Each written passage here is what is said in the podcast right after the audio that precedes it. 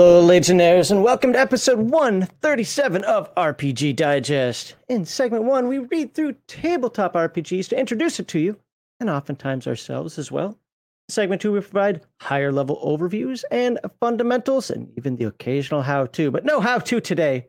Forget that. None whatsoever. If you don't know how to do it, you don't get to know. That's the way we are today. That's right, because I am John Maxley Auschlow, your favorite curmudgeon, critic, and judge. Along with me is no one. Absolutely no one. I'm by myself today because Heathen Dog has decided to use up whatever vacation time I decided to let him have. It's messed up. I didn't know I was doing that. Apparently, it's a union thing. and uh, he's spending time with his family. See, families get in the way. Get rid of them all. That's right. So, anyway. I hope everybody out there is doing well. Of course, I want to thank all of you wonderful people who support us monetarily. Your gracious donations help us provide giveaways, produce more content, and generally give back to Legion Myth community as a whole. We have nearly 4,300 YouTube subscribers. We're creeping up there. I'm not sure if we'll have it by the next episode, but we probably will by the episode after that. So that's pretty cool. And uh, we're thankful for each and every one of you. And you can check the description below for links to various Legion Myth sites, social media, Discord, merch, etc. Got a comment from somebody earlier this week saying he got a hoodie and was absolutely impressed by it. So apparently we have good quality stuff. So awesome. Awesome, awesome. Oop, get off the screen. That's right. I'm alone. Taking up the big screen there. How's everybody doing? Who do we have in here today? At least who's commented. We have one legged frog. Hello, hello. Malachi finally gets to catch one of these. Well, I appreciate that. Thank you for being here. And the crafting gamer out there. Hello to you as well. Let's see what we've got over here. Our numbers are kind of low right now. I wonder if uh, this is a bad Sunday. Is there something going on I should know about? It's not Mother's Day yet, is it? Not my card's going to be late. Nobody cares about near Zero. Oh. Uh, hello, Gaming with ADHD. Good to see you. By the way, Crafting Gamer has been putting out uh, more Robotech content. And Gaming with ADHD. I actually haven't been getting any notifications about Gaming with ADHD. I'm gonna have to check out your channel. But he does good interviews. He's got a lot of content out there. Paints, covers games. Uh, I saw a Shadowrun thing somewhat recently, and uh, yeah, like I said, he's got some good interviews out there. So check him out. Hello, Seth McFulton. Good to see you. So my week has been again another another boring week. Been getting some writing done. Oh man, finding time to write now is really angering me. Everything's getting in the way of writing because uh, it's working out. It really is working out. You're like, yeah, Max, you've said that before. I know, I know. But unless something gets in my way this time, unless somebody copies what I'm doing again, it's uh, everything's yeah, everything's working out. So uh, should put Victor on retainer. No, no, no. Victor's an OSR guy. Um, I like Victor. Don't get me wrong; he's welcome on Friday chill stream, whatever he wants. But uh, unless it's something OSR oriented, I would rather. Uh, yeah, I'd, I'd, quite particular about who comes in and why. So, especially on this show, Friday night chill stream, he's more than welcome. He absolutely adds. He's a definitely a net benefit to the show. But here, uh, I would want somebody more interested in uh, Mutant Year Zero, so to speak. Or let me rephrase that: more knowledgeable about Mutant Year Zero. Dingus McFartknocker. Good. Ooh. Can't have the stream until I can say his name. stream can start now. Uh, I thought we had a good stream on Friday. We talked about children in gaming. Uh, and sometimes there's a chore to pull out specific information from people. But uh, all in all, I thought it was a good conversation. Hopefully, you guys liked it. It's interesting, though, and I probably shouldn't say this here, but I'm going to because it's just something I've noticed and the people who were on the show heard me talk about it after it. So, and that's whenever I listen to you guys, I don't get super chats. when I do my own thing and tell you guys to F off, you guys give me 200 bucks. So from now on, whatever you want, you're not getting ever again. That's not true. Yeah, it was actually the lowest of any Friday night chill stream ever. Ever. Yet it had the topic that everybody wanted us to talk about. It was weird. So, uh, anywho, again, it could just be bad, bad time and so forth. I'm not complaining about money. I'm not like shut down the Friday Night Chill stream because you guys didn't pay me. No, that's not how I do things. But uh, it was just notice that. Come on, have a stream tonight. I know you weren't planning on it after the uh, members only, but have a stream tonight. Crickets, crickets, crickets. All right.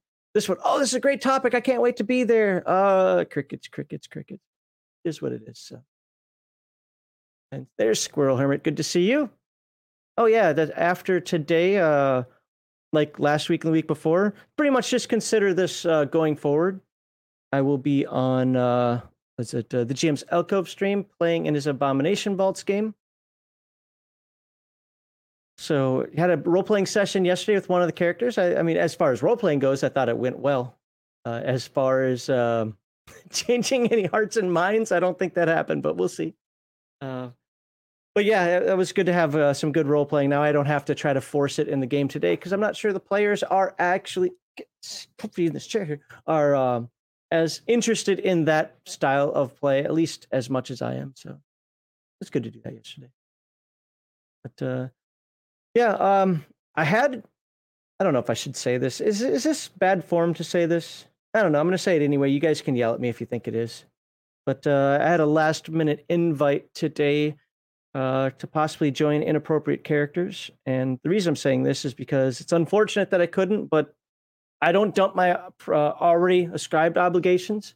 Just like if they're to invite me and I were to accept, and somebody, you know, some channel with 100,000 subscribers came out, like, dude, we want you on the show, I, I wouldn't bail on them. So, uh, but uh, yeah, so check that out. Check out Inappropriate Characters tonight. I won't be on there, but uh, you should probably watch it. It's a good show. It's got Pundit. I don't know who's missing, but it's, you know, Pundit, um, we got Avenger and Job, and whatever whoever guest that they bring on. So check that out. Uh, let's see what else. What else? What else? Do I want to say that when I start? Yeah, I think I want to say that when I start. Mm-hmm. Got some notes here. Yeah, I did my shout out to inappropriate characters. I can cross that off. Do do do. I know some people are mad at uh pundit for his take about uh, was what's that game, Dark Shadow or whatever that game's called. Again, he's allowed to have his opinions. He's allowed to feel ways about things, and you know they might be hot takes sometimes, but that's just the way it is. Just like you know, last couple weeks things have died down, but last couple weeks we had some hot takes within our communities here that uh, I think people went a bit overboard on, um, and hopefully that that calms down a little bit. I think it has by now, but uh, you know there are definitely some victims in that one, and I mean victims of circumstance, not victims of uh, attacks or whatever you want to call it. But uh, yeah, I mean it got it actually started to affect the real world, uh, people's real lives. So that that definitely got carried out of hand. Don't do that, man. Twitter is fucking Twitter, man. I troll Twitter. Well, when I'm on there, I troll Twitter I make fun of people. We are definitely part of uh, you know the culture war here, and I am going to talk about that a little bit in the actual segment, believe it or not. But uh, all told, we're here to play games. We're here to talk about games. If somebody doesn't run a game the way you like, it's okay to mock them because it's the freaking internet. That's what we do on the internet. Don't like it? Don't put your face out there. At the same time, you know, when it goes beyond mocking, come on, come on. That's uh that's that's when you've gone too far. So anyway, I don't really have anything else to talk about. Uh, like I said, Heathen Dog's on vacation now. He's using up vacation time. I didn't authorize him, but he's using it anyway. and uh, so I guess go through our pro- pro- uh, proclivities, and then we just jump into segment one. You guys are good with that? And I have a new way of doing proclivities now. Oh, actually, not this one. I already said thank you to you guys. So well, thanks again, everybody. Thank you for being here. Thanks for your support. Thanks for watching the videos, liking the videos, subscribing to the channel. Thank you for the super chats and the memberships and me dinking around with my microphone right now. I hate being crooked. Is that OCD if I hate it being crooked? But if I don't lift it up, then I bump it. Uh, whatever. Nothing's perfect. Why can't it just be perfect? So, uh, anyway, yeah, I guess I'll set this up. This over here. To you over here as well. Bring you over here. See, I don't have Heathen Dog to tap dance or do the monkey symbol thing for me today, so I got to do this on my own. And boom.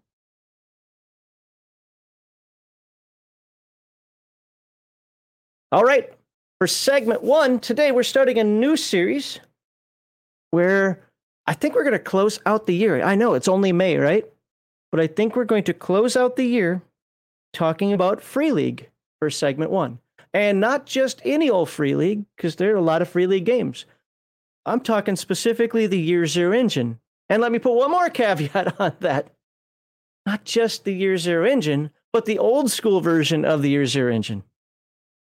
Because Year Zero engine has actually changed. And I don't know if it's a preference thing on their side or if they just think it's better gameplay or whatever. But all the games that I have scheduled between now and the end of the year are using the D6 dice pool Year Zero engine of some sort. So, uh, the first game we're going to start with is Mutant Year Zero, and I'm going to provide an introduction to that.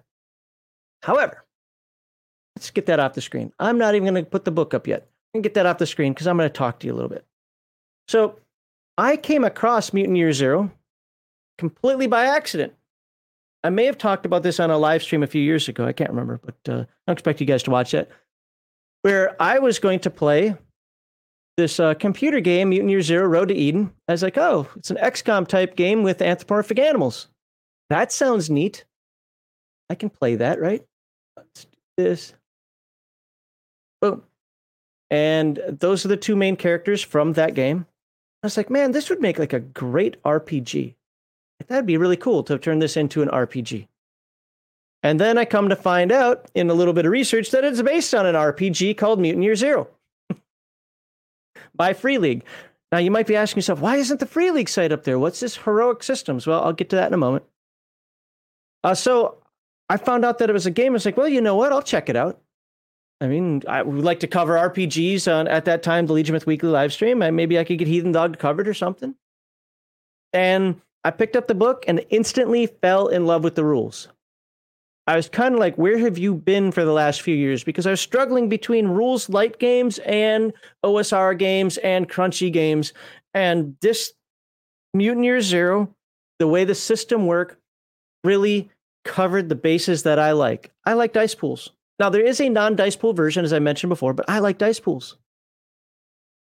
Uh, I like anthropomorphic animals. Well, where are the anthropomorphic animals? They're not in Mutant Year Zero.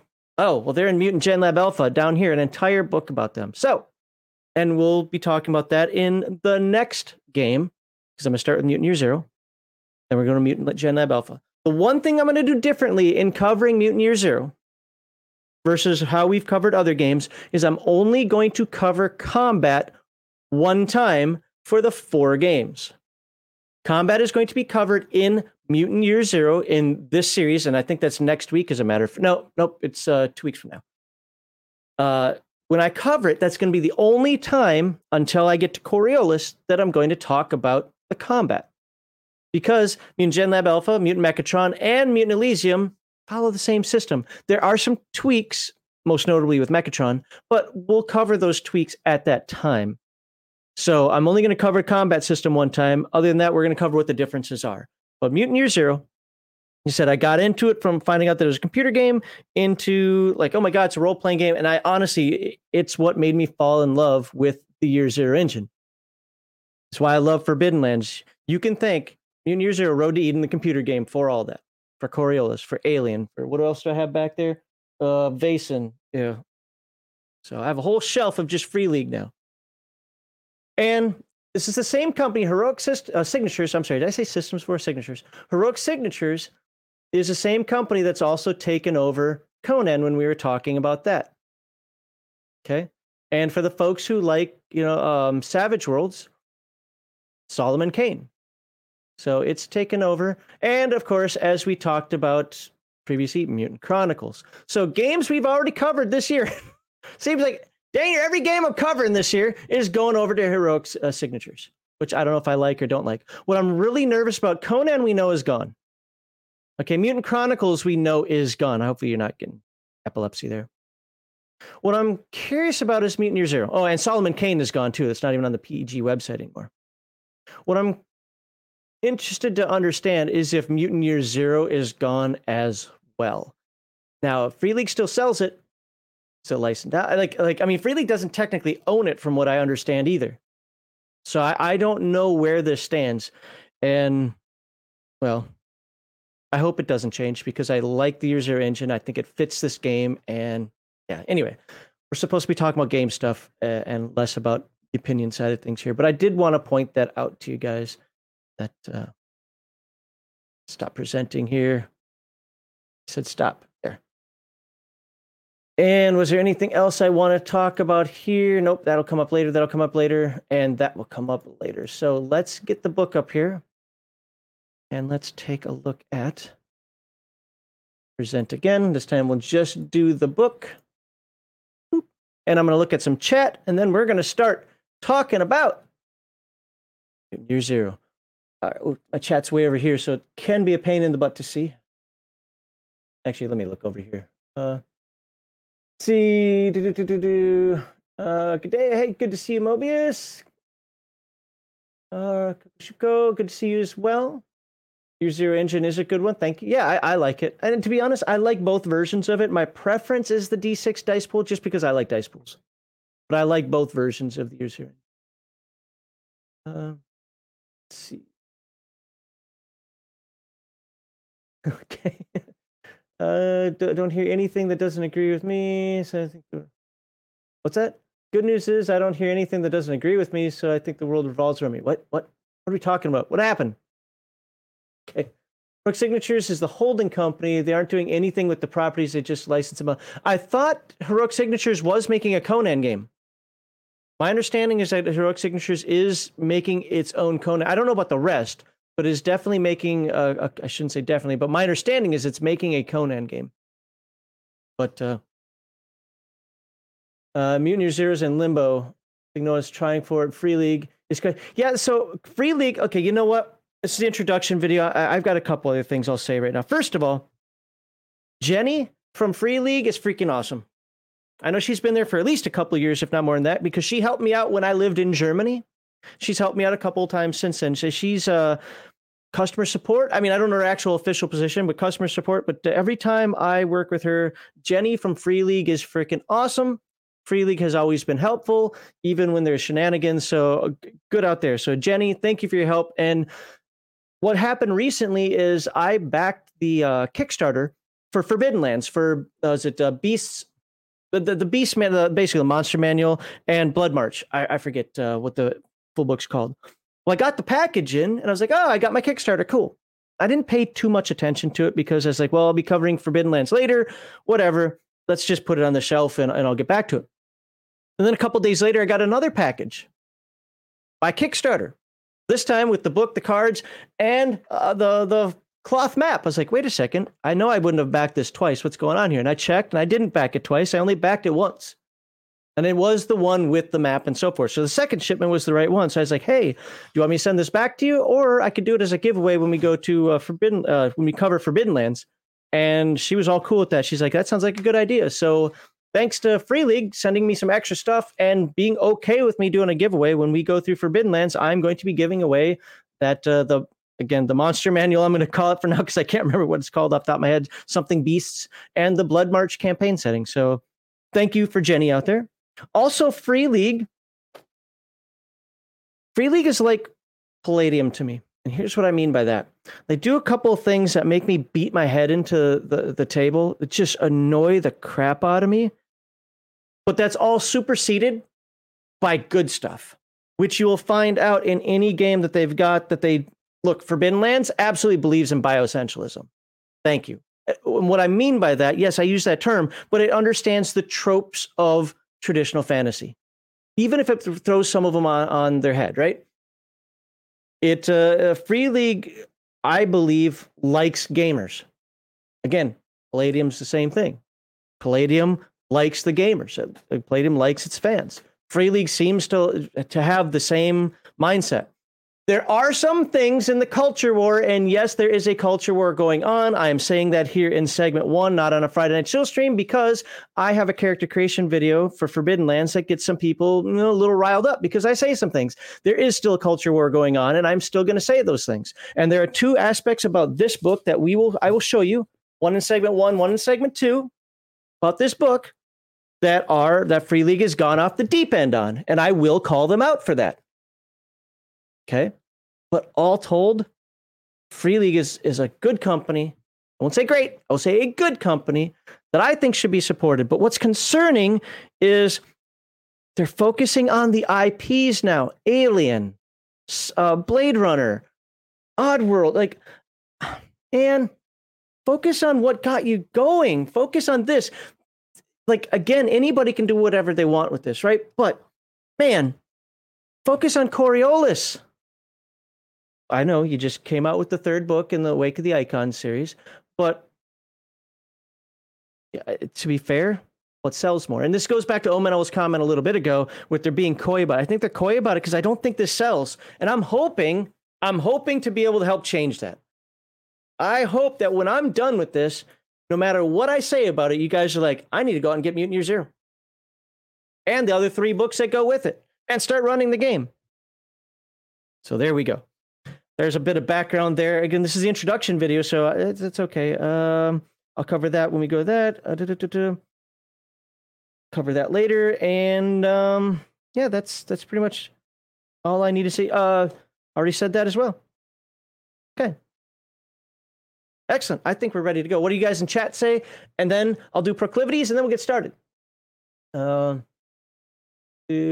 Monolith took over the Conan IP. They're doing the board game for the last few years. Okay, well, Modiphius can no longer sell Conan after June, right? Free League has been awesome for customer support. Even when they mess up an order, they'll make it right. Yes, yes. Free League has been absolutely amazing for customer support. Again, I, I put Palladium and Free League in very similar veins. Very different styles, but very similar veins, where I truly believe that they appreciate and like their customers. Again, they both do some things I don't agree with. But I think ultimately they they appreciate their customers. And this is why even when Free League makes some of the changes that we'll be talking about, I still try to support them. If they go off the deep end, well then I'll just stop. So there we go. All right. So what is Mutant Year Zero? Well, obviously it's going to be a post-apocalyptic game, right? Stay there. I'm not, I'm not ready for you. Uh, let's scroll down. This is a zone map. Now, what's cool about the zone map, right? Uh, I, I don't think I have an actual zone map for Mutant Year Zero. I have to buy one. It's one of the only maps I don't have. But you can make your own zone map by using Google Maps and just putting a grid over it. Okay. And changing it up how you want. We'll find out later on how big these squares are, mostly because I've forgotten. Uh, so, but you explore this area. So your zone map is going to look differently than my zone map.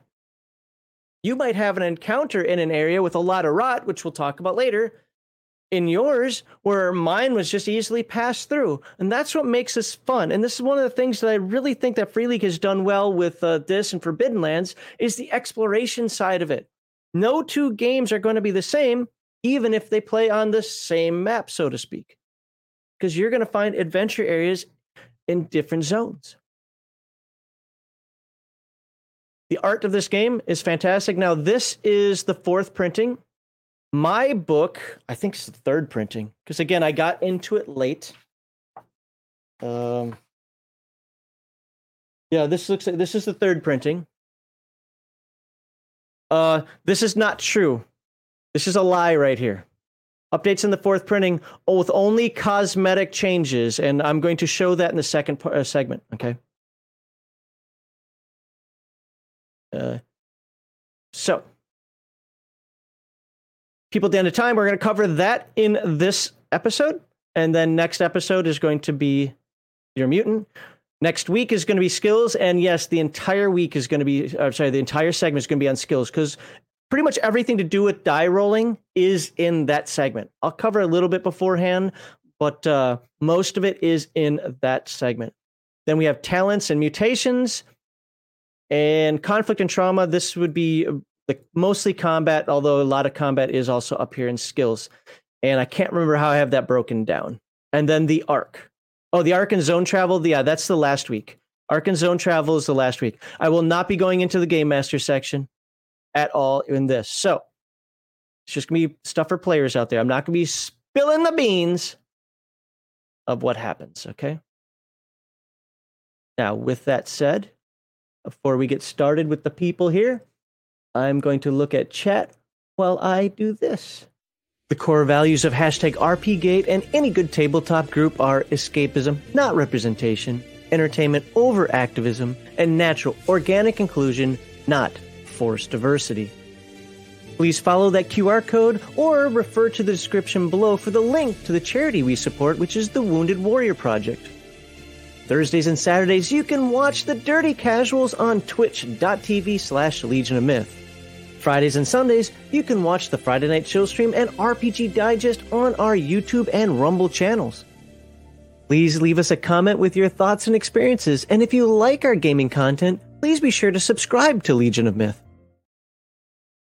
So uh, I just realized that, uh, okay, apparently it's not up on Rumble. I see it here, so let me quickly go to Rumble. I don't see if I maybe I copied and pasted incorrectly or something. Pardon me for the delay. Let's copy this again. Put it over here.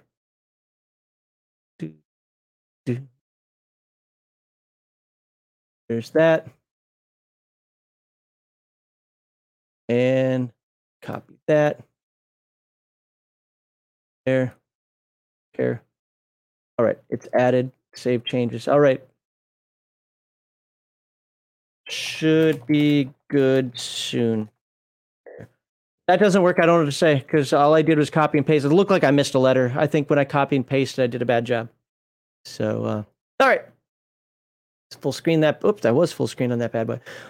We're going to talk about the background of people at the end of time.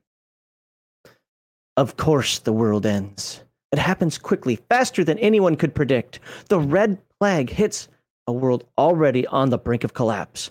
Extreme climate change, global economic crisis, increasing conflict between old and new superpowers. When the pandemic comes, the last thin veneer of stability crumbles. Funny how this game predicted that years before it actually happened.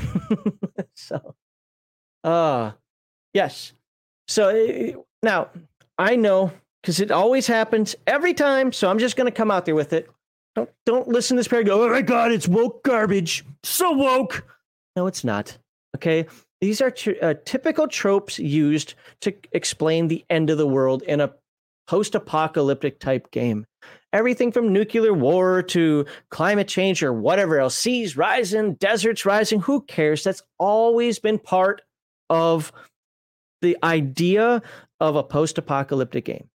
Let it go. Okay the part that I thought was funny is I, I don't even remember what year. I mean, my book was 2017, so that's beforehand. So I don't even know. Yeah, my printing is 2017, and I have the third printing. The The universe was around even before this version of the game. So, uh, hey, it's kind of funny how how that you know when the pandemic comes, the last thin veneer of stability crumbles. But good to see our society didn't crumble, and we've not not suffered under the red flag. Right. Yeah. Before it was politicized. There you go. Must be set in 2026. Okay. One billion people die in the first year. Utter panic reigns supreme. Solidarity between nations is non existent. Wars break out over the last dwindling, dwindling resources of the world. For the first time since 1945, nuclear weapons are used in armed conflict. Mushroom clouds rise from east to west everyone tries to save themselves. The rich, the powerful start monumental projects to escape the surface of the dying earth, which is actually pretty cool in this game, by the way. Um, all four of these games kind of revolve around those mon- those types of monumental projects. And there are even a couple extra that if you really wanted to as a player or a game master, you could make your own setting based around. I'm not going to name them off now, again, mostly because I forgot. But uh, yeah, when we get into Mutant Gen Lab Alpha, when we get into Mutant Mechatron, and we get to Mutant Elysium, you're going to see three of them. And I think there were seven, if I remember correctly. I might be wrong about that, but uh, anyway, Uh, to escape the surface of the dying earth, going deep underground to the bottom of oceans, into the cold darkness of space. The seats in these final lifeboats for mankind are desperately few. For most of the world's inhabitants, there is no way out. Once it's all over, Earth is still. Nature invades ruined cities. Winds sweep through the empty streets turned into graveyard. Time gnaws the window of skyscrapers, panes falling to the ground in a slow rain of glass. Hey, good to see you, Patty's Parlor. Sorry you can't stay, but uh, thank you for coming by. And thank you for the comment. And again, I apologize to the folks on Rumble that uh, I copied and pasted this the stream key incorrectly. My bad. Yet life remains. Slivers of humanity survive the apocalypse in the Ark, and the Ark is going to be very important for this portion of the game or for this version of the game, Mutant Year Zero. In the Ark, a small settlement at the edge of a dead city, the people live. You are the spawn of humanity, but not quite human. You are twisted funhouse images, mutated freaks. Your bodies and minds have incredible powers, but you are unstable, fragile. None of the people are over 30 years old. That is something to uh, to consider as you play Mutant Year Zero. Except the Elder. Your leader, but not like you one of the ancients. For decades, he has warned you be on your guard. Don't leave the ark. Stay here or the rot will get you, or something even worse. So far, you've obeyed his commands, lived off rations from the old age, chased off every stranger who came ac- close to the ark. Few dared to go outside into the zone. That is what the elder calls the outside world. But the safe days are over. Food is running scarce, and the fight for what's left is turning violent. You starve. Factions are forming, bosses on top of grunts. Sorry, bosses on top and grunts at the bottom. By the way, I'm actually going to look at this right now because I haven't actually compared this. Yes, this is not a cosmetic change, Free League. This means you're a bunch of cucks to people with fifis hurt. The right word to put here is slaves won't be able to see it here, but in the next segment, you will be able to see it as I as I show the actual role called a slave. It's not a grunt, it's a slave. Don't change it because people, I don't like the word. Shut up. In the middle, fixers who try to turn a profit from anyone and everyone. And the elder can't stand up on his own anymore. They say he can't even take a piss without help. You're on your own now.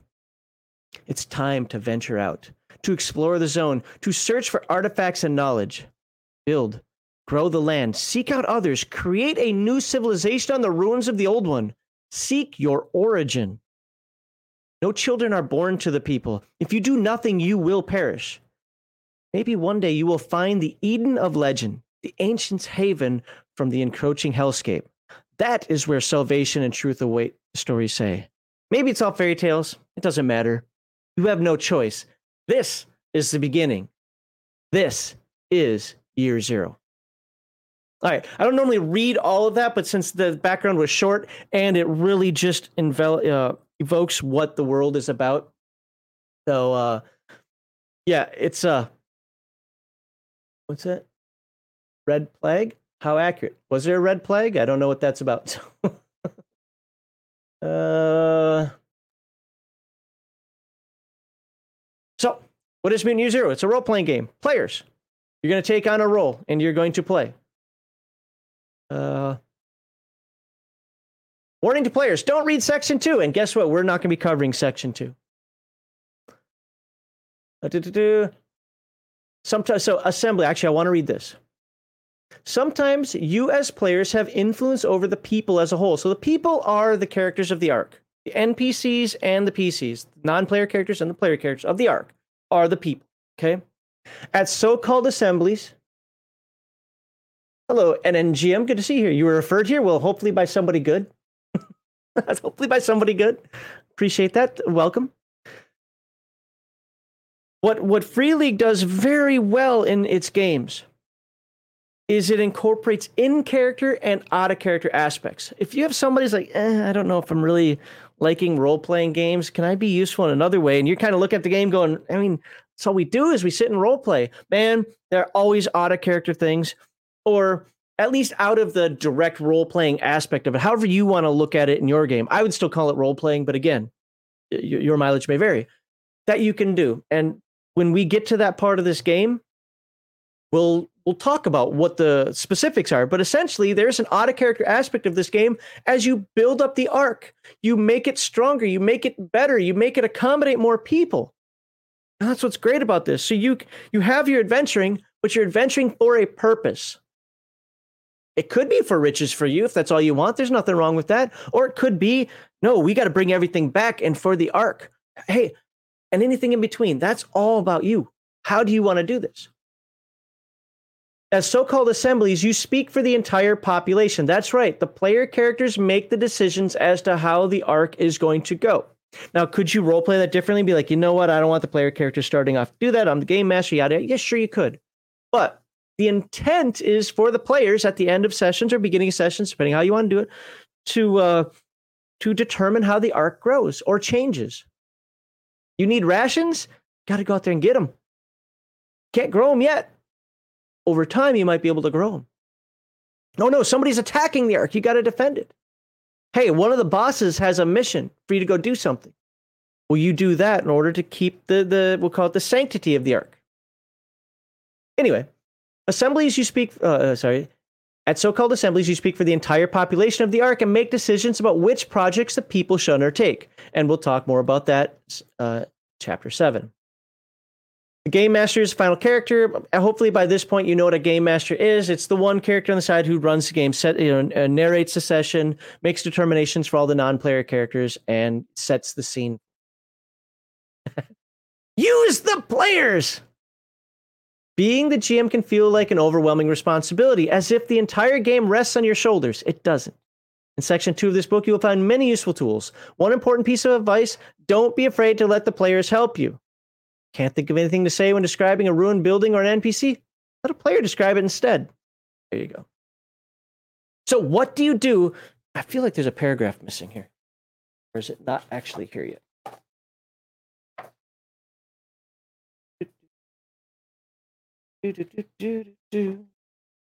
But maybe not. Maybe it is later. Oh, yeah, it's much later. Okay. So what do you do? So in Mutant Year Zero, no one will hold your hand and show you where to go. You and the other players create the stories in the games. Uh oh. What? I'm not just playing the game master story. That is correct. You're creating them. Even the game master doesn't know how a lot of things are going to uh, work its way out. Why? Because dice rolls and locations that you go to. Remember, I already said that the map isn't full of fixed locations. You find out what's there by adventuring. And your map could be completely different than my map when all is said and done. You fight for grub, water, and bullets. Grub being food, obviously, but just in case. Bullets are both ammunition and money. Buy for things, you buy things with bullets. Do you want to save them all to shoot baddies and then have nothing? Or do you spend them all and fight a different way? That's up to you. But you have grub, water, and bullets. Grub and water not only feed you, but they help heal you as well. And we'll talk about that when we talk about combat and trauma in a few weeks. Okay? Starvation is never far away in Mutant Year Zero. Clean water is a luxury. The rot is out to get you, and the rot is your biggest, even more so than monsters trying to bite your face off. The rot is your biggest enemy. And it's gonna get you. Maybe not. But it probably will get you. if you don't have grub and water, you'll have to fight to get it. And if you do have what you need, you can be sure some other freak will try to take it from you.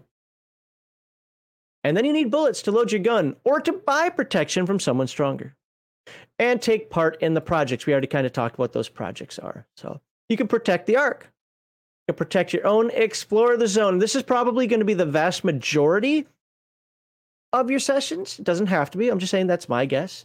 It's going to be the vast majority of your sessions, as that leads into searching for Eden that we talked about in that uh, beginning. Now, the funny thing is, Eden could be a fairy tale. It really could, or it could be real. That's up to you and your table. Okay. Each one of these books, Mutant Year Zero, Mutant Gen Lab Alpha, Mutant Mechatron, and Mutant Elysium, has an introductory adventure that opens up some of the history of the setting of the game world. And each one is different. This book is kind of like the core game, I guess you'd say. Now, you don't need this to play Gen Lab Alpha. It has all of the rules to play Gen Lab Alpha, Mechatron, or Elysium. But this would be like the core rules. And the other ones are like prequels that lead to this. I actually considered running a Gen Lab Alpha group, a Mechatron group, and an Elysium group, and then ending up here and then having uh, players create whatever characters they want, whether it's uh, in your Zero, Mutant Gen Lab Alpha, keep the ones that they're playing or whatever. But uh, I never got to that. That was when I was in Germany. All right, tools of the game, character sheets. Uh, well, actually, you know what? I can show. What page am I on? 15. I'm guessing character sheets, if that's 280, are probably around 276. Oh, it's close. This is zone log, so you'll keep track of what goes on in the zone. You need to note the rot level. So these are for players. At least I think they're for players. So, uh, what's this? This is the ark sheet. This is when you take on projects, what you do with those projects, and how long, you know, if it's completed or if it's still being worked on, and your development points. Again, we'll get to all of that in in uh, chapter seven. Oh yeah, the color versions. Okay, let's get to the character sheet. Let's go to car- oh, color character sheet. We're in full color nowadays, right? It's not 1950 anymore. So here's your character sheet. If you are familiar with Year Zero Engine games, this is going to look familiar to you. If you're not, well, it's very simple. Strength, agility, wits, and empathy. Those are your four core attributes, and they are they make the basis of your character. Generally, your character. If you have strength of three, you roll three dice for strength. There you go. If you have a wits of five, you roll five dice. We'll get to more of that later. Conditions, there are four of them, one for each attribute. Uh, skills, th- this is it. There is one other skill that you'll have. It'll be a specialty skill based on your role, and we'll talk about that in the next video. But these are all the skills in the game. And you might sit here because the first thing I did when I saw the skill list is like, how do you play an entire game with only 12, 13 skills? How do you do that? Like, that doesn't make sense. I mean, how do I specialize? How do I? No, it works. Stop trying to be a simulationist and just enjoy playing the game. So uh, and uh, Cook Show, we'll uh, we'll actually talk about the mechanics deeply when we get to the skill system, which uh, yeah, that's next week. Next week we'll talk about the skills. Right. Uh, rot points. This will be no random top of experience points. Let's see which one fills up faster. You hope it's not your rot points. Let's put it that way. So, anyway, you'll need a character sheet, notebook, whatever that uh, dives into the character and I won't, I'm not going to read off any more of what uh, what these are because we'll end up talking about it more as we uh, get characters. So you'll need dice. Now I'm going to show this. You know, I probably should have done this a different way. So let me first stop sharing for just a second because I want to do this. 11 you and present this again so Mutant Year Zero you sort of uses specialty dice, okay? And we're going to talk way more about this when we get into skills, and I'm going to keep this die roller up. But I do have the dice for the game, but all you need are D6s of three different colors. That's really all you need. Are D6s of three different colors. What makes the specialty dice easier, hey, perfect, are these symbols. Anybody like, well, okay, this is a one and that's a six. How is that hard? Well, the ones and sixes only matter at certain times. And like the green dice here, the ones never matter. I mean, it's just so it doesn't matter what you're doing, ones never matter. And on the yellow and black, the ones only matter when you're pushing the roll. So the specialty dice do make it easier, but in no way, shape, or form are they necessary as long as you know the rules of the game and you you know which dice you're rolling are the are the skill dice. That's it. But the yellow would be your attributes. So we're, we're talking about attributes: your strength, your agility, your wits, and your empathy. Right.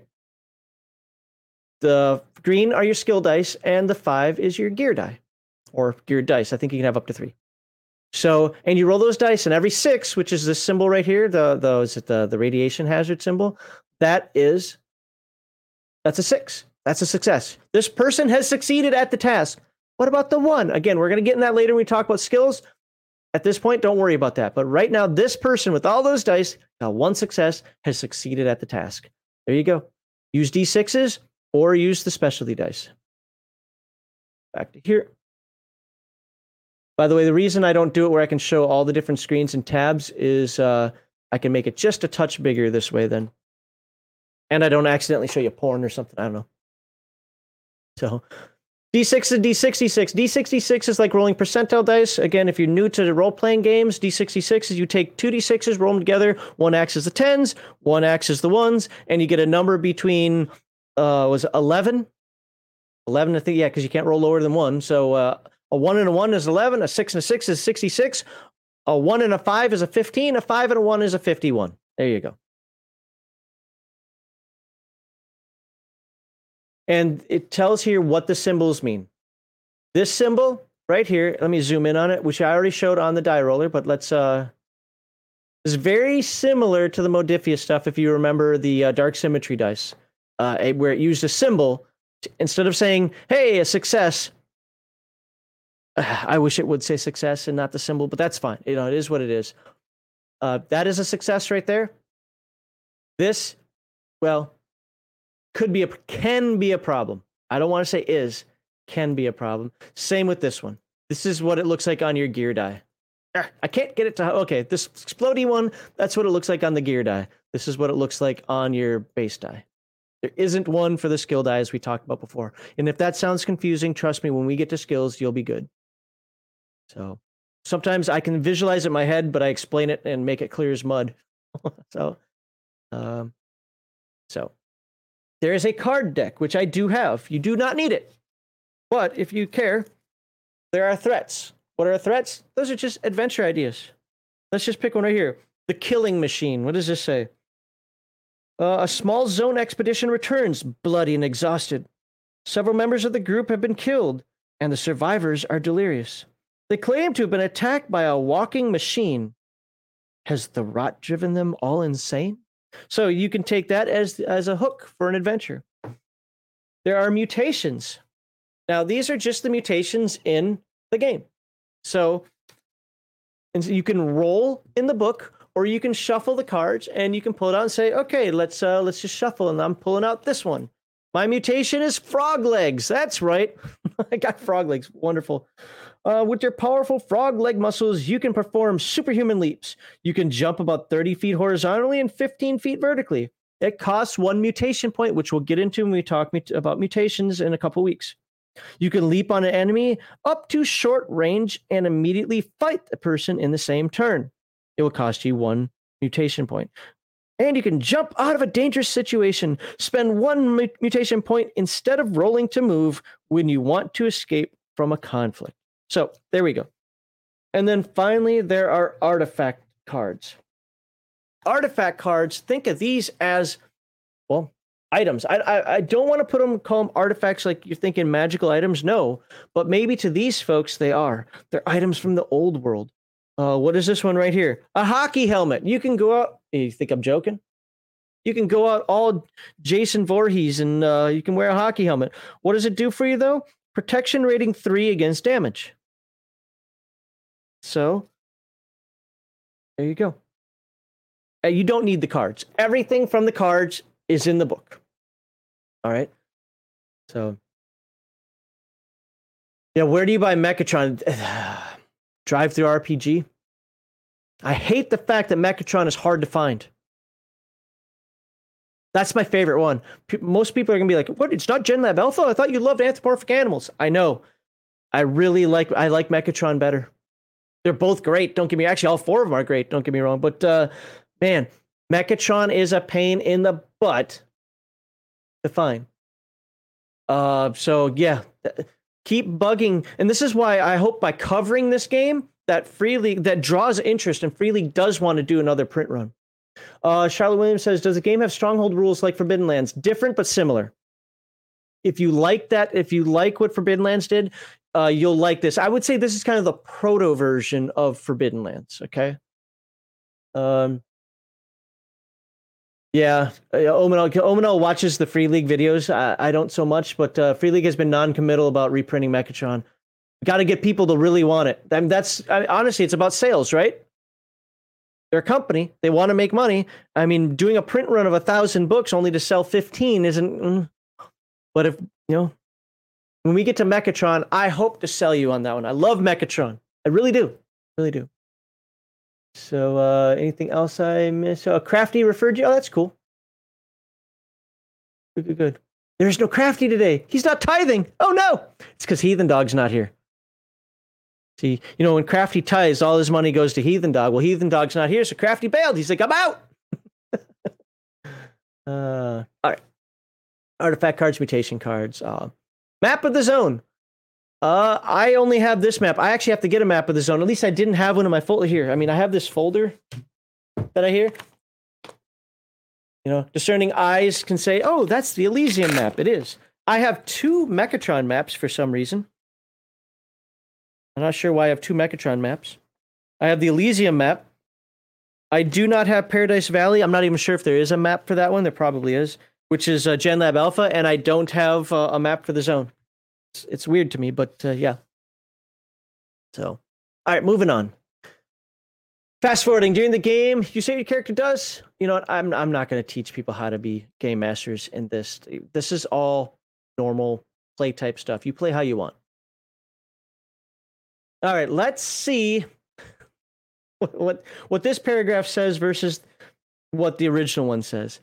One of the reasons why I really liked Free League when I first got into Free League is it didn't jump on the they and the singular nonsense. Again, you guys can Legion of Myth dot TV slash pronouns ends with an S, pronouns with an S, and you can read my entire write up about that whole nonsense that's going on. Instead of thinking that you're going to educate me uh, here. But I loved it because the game master was her or she, and players were he. And that man, that's that's great. That's that's an awesome way to do it because things that are game master centric, you instantly see it when she does this. Bam. Things that are player centric, uh, when the player wants to do this, he gets this. Bam. You just know it's player centric. It's uh, on it unfortunately, Free League has gone down the dark side uh, of everybody doing they in the singular, which is absolute god awful nonsense. Again, legionmyth.tv slash pronouns. And uh, uh, yeah, I, I, find it much more difficult to read more modern books from Free League. And I wish Free League wouldn't do it. But then again, it's Sweden, as and as all the Danish people on my uh, Discord say, screw Sweden. No. so, but uh, got a super chat here. Let me pop it up on the screen. Boom. Oh, thank you, Squirrel Hermit. Squirrel Hermit says, Then I shall tithe to ye, sir. That's right. I said ye. Where's Yield Geek? Not the old geek. All right. Thank you, Squirrel Hermit. I do appreciate that. Uh, but it just it makes it mm, uh, it really does make it an easy read when when uh, when it's done this way. So uh, talks about what role playing is, and then how you get started. By the way, these little sections here in the Mutant Year Zero books are amazing. Uh, it is absolutely me. Yeah, it's common in Europe, but here, here's my here's my argument against that's common in Europe. If this book had U's in it for armor and color and changed S's or Z's to S's for words like civilization, I would 100% give it a pass because you know it's using Brit style, but it's writing or Canadian style, but it's writing American style, and yeah. Anyway, so uh, but uh, Lab Alpha Mutant Year Zero last year didn't sell. It's awesome yeah, I, I uh, we I really hope that they don't drop this game. Uh, yeah, Oxford English Dictionary is British, right?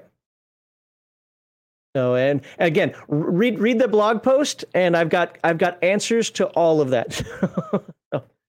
uh, but going back in here, yeah, and MLA is activist style guide. I talk about that. it is absolutely activist style guide. if you're using the MLA, you either been trained by an activist or you are an activist. So, and that's the unfortunate thing. But that's not for this segment that we can talk about in the Friday chill stream. Read my blog post. I got the answers to all that. Uh, so, getting started. Mutant Year Zero lets you get started quickly. The GM should preferably read the entire book. Yeah, you should. There, there are some nuggets in this book. Um, you're right, Omanol. It's time to move on. I'm doing that. you know, I get sucked down that rabbit hole, though. Um, it's often best to learn the system by actually playing the game. 100% true. 100% true. In fact, uh, I did a lot of playtesting internally with uh, with this to learn the system. System simple, but there are some quirks to it. There are some nuggets in there that oh okay, didn't foresee that. But it's but it's quick. It's not like a crunchy game where you have to learn every single aspect of the rules. This is a uh, it just has a couple of quirks to it that you you're going to want to uh, be prepared for, and we'll talk about that with the skills. So. Uh, no problem. I'm easily derailed on that topic, so you're okay. You're okay. Uh, so first, create your player character. Grab a character sheet. Follow the instructions, chapter two, and we are going to go through that process. In fact, I have a I have a video on that, which we'll talk about in the next uh, segment. I have an entire character creation video for Mutant Year Zero. And it's funny, nobody's called me out on it, but I have one for Mutant Year Zero, Mutant Gen Lab Alpha, Mutant Mechatron, and I and I was creating a team from one of each of the settings, and I never did the Mutant Elysium one, and nobody's yelled at me about it. Always been like, hey, you're missing one. Yeah, Mutant Elysium doesn't interest me as much as the others, but I do need to do that someday. Uh, choose your zone, create your ark, and that's something that you will do before the game starts, and then you're ready to go. All right. Typical session. Now, this is something I disagree with Free League on. I should probably show you the abbreviations too. Player character, experience points, game master, NPC, dev, development level. That's for your ark. Um, I disagree with this order, and you'll see why here in a minute. Uh, unless it's removed from here, because I'm not seeing it now. But anyway, bring out your map of the zone, character sheets, and dice. You have them. Playing cards, mutations. So basically, set up and prayer add a number of new mutation points equal to the number of mutations you have. When you start the session, if you have two mutations, you start the game with two mutation points. How do you get more? Well, we'll talk about that when we get to mutations. Hold an assembly. This is the one. This is the one thing I disagree with. Now, hear me out. I put this at the end. This is step seven. Why? Because when you have the assembly, and you decide what's going to happen, what projects are going to be taken, I can then prepare the next adventure better. Now, it is a sandboxy game. You can still do what you want. And this really comes into play when we talk about Mutant Gen Lab Alpha. It's much more prevalent there than it is in the other three. But I like this because if I do this at the end, we've done the role playing, we've done the adventure. Now we're kind of doing the wrap up. We're doing the cleanup, right? And as long as they are back in the ark, which in my experience they have been, but I run longer sessions too, right? Um, that I can use this. They can calm down. They can talk about the adventure. This is the out of character stuff. So they get to act in, you know, kind of be in character, talk out of character, and help the ark. And it helps me prepare for the next session. Your mileage may vary. I'm not saying that this is wrong. What I'm saying is that I I like doing this at the end, okay? Because then let the GM introduce a new threat to the ark using threat cards or a roll, uh, or do your own thing. Uh, there are modules out there. They're called uh, zone compendiums. They're really just modules. Okay. Um,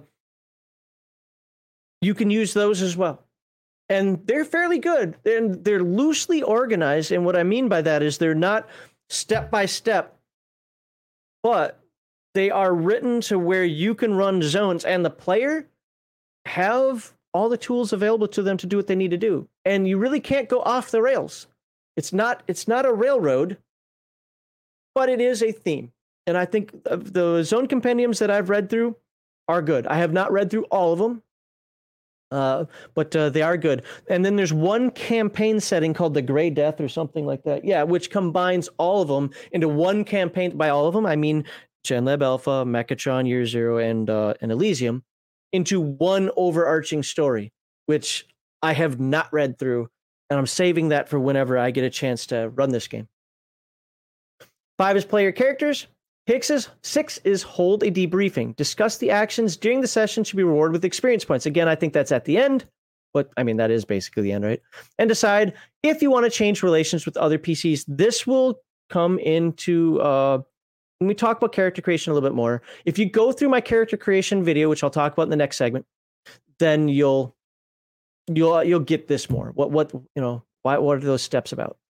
Okay, and there we go. This is going to be for the next uh, next segment. So let me finish up reading chat here. Um, you know, I can take this off the screen. And for the people who weren't happy about that, yeah, I got derailed. This isn't the Friday chill stream. I shouldn't get derailed. That's my fault. But uh, that, that's the thing, though. Is man, Free League. I love. I want to love Free League so much. Oh, it's just a couple little things. so, um, oh, okay. So it's uh, back on that. Yeah, Crafty is um, yeah, Crafty's taking a little time away. so we put him in jail. No, we haven't. So, uh, what if you guys have any questions, comments, concern? Oh, then never mind. it's like that. I'm late. So, hey, uh, just so you know, Squirrel Hermit tithed for you, and Heathen Dog's not here, so you know he doesn't deserve to get paid anyway, does he?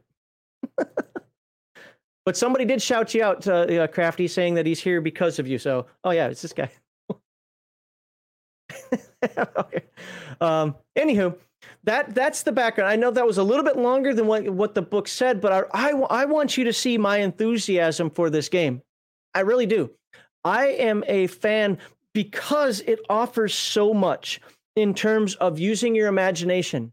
Anybody who sits here and says there isn't enough to the game, oh my god, use your noodle, use it.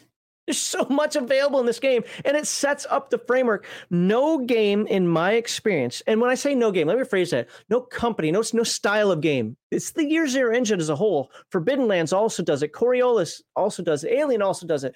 No style of game sets you up with a framework like the Free League Zero engine games do. It gives you everything you need and a little bit more in order to get you started, and then releases you and lets you do your thing. And if that scares you, well, guess what? There's products out there you can buy. I have an introductory adventure. I have an introductory adventure for well, it's for it's written for Forbidden Lands. I've used it for m- multiple games.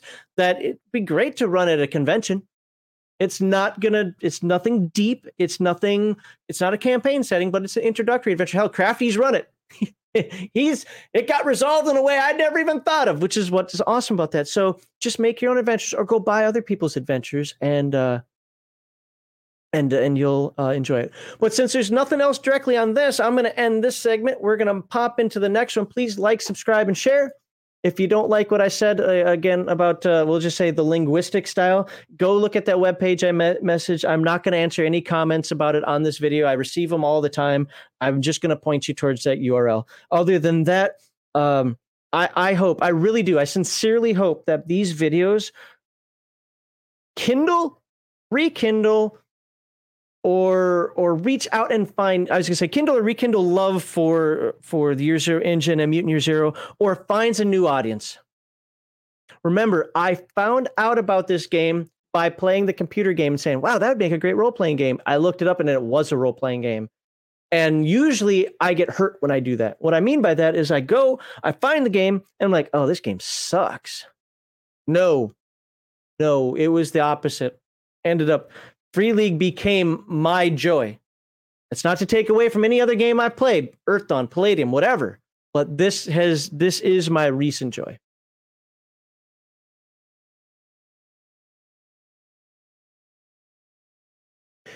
Yeah, uh, the computer game is Mutant Year Zero: Road to Eden. It plays like uh, XCOM in that kind of style of game. So, uh, if you didn't see the beginning here, I'll, I'll say I'll show this again. Uh, slide that over there. Present, and then we'll get into the second, uh, the next segment.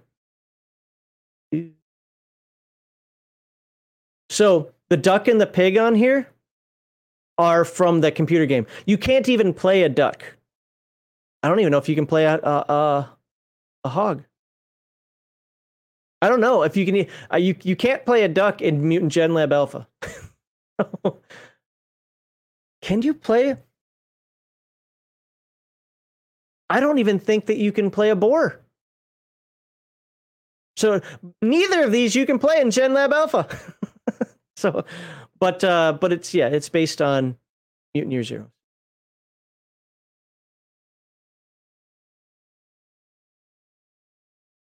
Oops, got a F11U. And I'm definitely going to show that off. Hold on one second here. That there. All right. So not playing a duck hurts. You know, this whole duck thing is becoming funny because uh, you know, I, so the character I rolled up for the after the bomb character is a duck, right?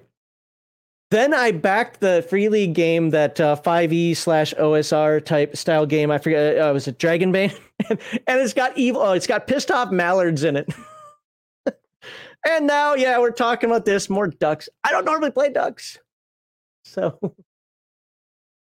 uh, oh, that's how you got into Shadowrun? Cool. Yeah, I, I played Shadowrun first and second editions. Beginning, but uh, I know I'm going to get a lot of hate for that video, but I don't care. I stand up to my principles or for my principles. Let's get um that on there. Oh, did I forget to put up this thing? Oh man. See, that's what happens when I don't have Heathen Dog here to keep me in line. All right, whatever. Let's get this back over here. And uh, I don't think I need that anymore, but I'll keep that. Page 21, got to remember that. Zoom out. Okay. All right, for the second part of segment one, we're going to talk about the character roles. Think of them as like the character classes. If you played, uh, was it the professions in Forbidden Lands? Uh, there are no kin in this game because everybody's a mutant human. But uh, yeah, it, you're going to talk about the role you're going to play with your mutant and what that uh, means and what you get for being a certain role. Does it matter if you pick an individual role? Can't you just do whatever you want anyway? Well, kind of. But there there are themes and you probably want to play within that theme, okay? So we are going to talk about that. Before I get into that though, I want to put that on the screen. And of course, uh, I'm going to play the short version this time. The core values of hashtag RPGate and any good tabletop group are escapism, not representation, entertainment over activism, and natural, organic inclusion, not forced diversity. Please follow that QR code or refer to the description below for the link to the charity we support, which is the Wounded Warrior Project. Thursdays and Saturdays, you can watch the Dirty Casuals on twitch.tv slash Legion of Myth. Fridays and Sundays, you can watch the Friday Night Chill stream and RPG Die Gest on our YouTube and Rumble channels. Please leave us a comment with your thoughts and experiences, and if you like our gaming content, please be sure to subscribe to Legion of Myth. All right. Here we go. I'm glad I don't have to say that anymore. I got a long version and a short version, so uh always gotta promote though. Always have to chat up there. Present this over here. And you know what I'm gonna do? Actually, the first thing I'm gonna do, I'm gonna do this so I don't have to go back to it.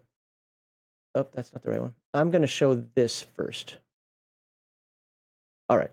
So, oh, wow, somehow played. So. Let's uh, can I put? There we go. I have. Dang it! Hold on. You're not gonna be able to hear it. There we go. All right. So I have a video on a step-by-step character creation process for Mutant Year Zero. You can check that out. I'm to hit the share button right now. I'm to put it into chat. I think I have it in the description already. If not, I'll do that later. Where, where am I going here? Uh, oh, you guys are over here. I'm to put that in the chat and you can uh, check that out. So if you want an actual step by step character creation of Mutant Year Zero, I've got you covered already. So we will not be doing a step by step character creation here. So. All right. So let me get that back off the screen. And let's go back to here. Share, share. For rulebook, boom. There we go. And we are once again talking about Mutant Year Zero. We're going to go into those roles. And I think it was page 21. If not, we'll find, yep, 21, your mutant.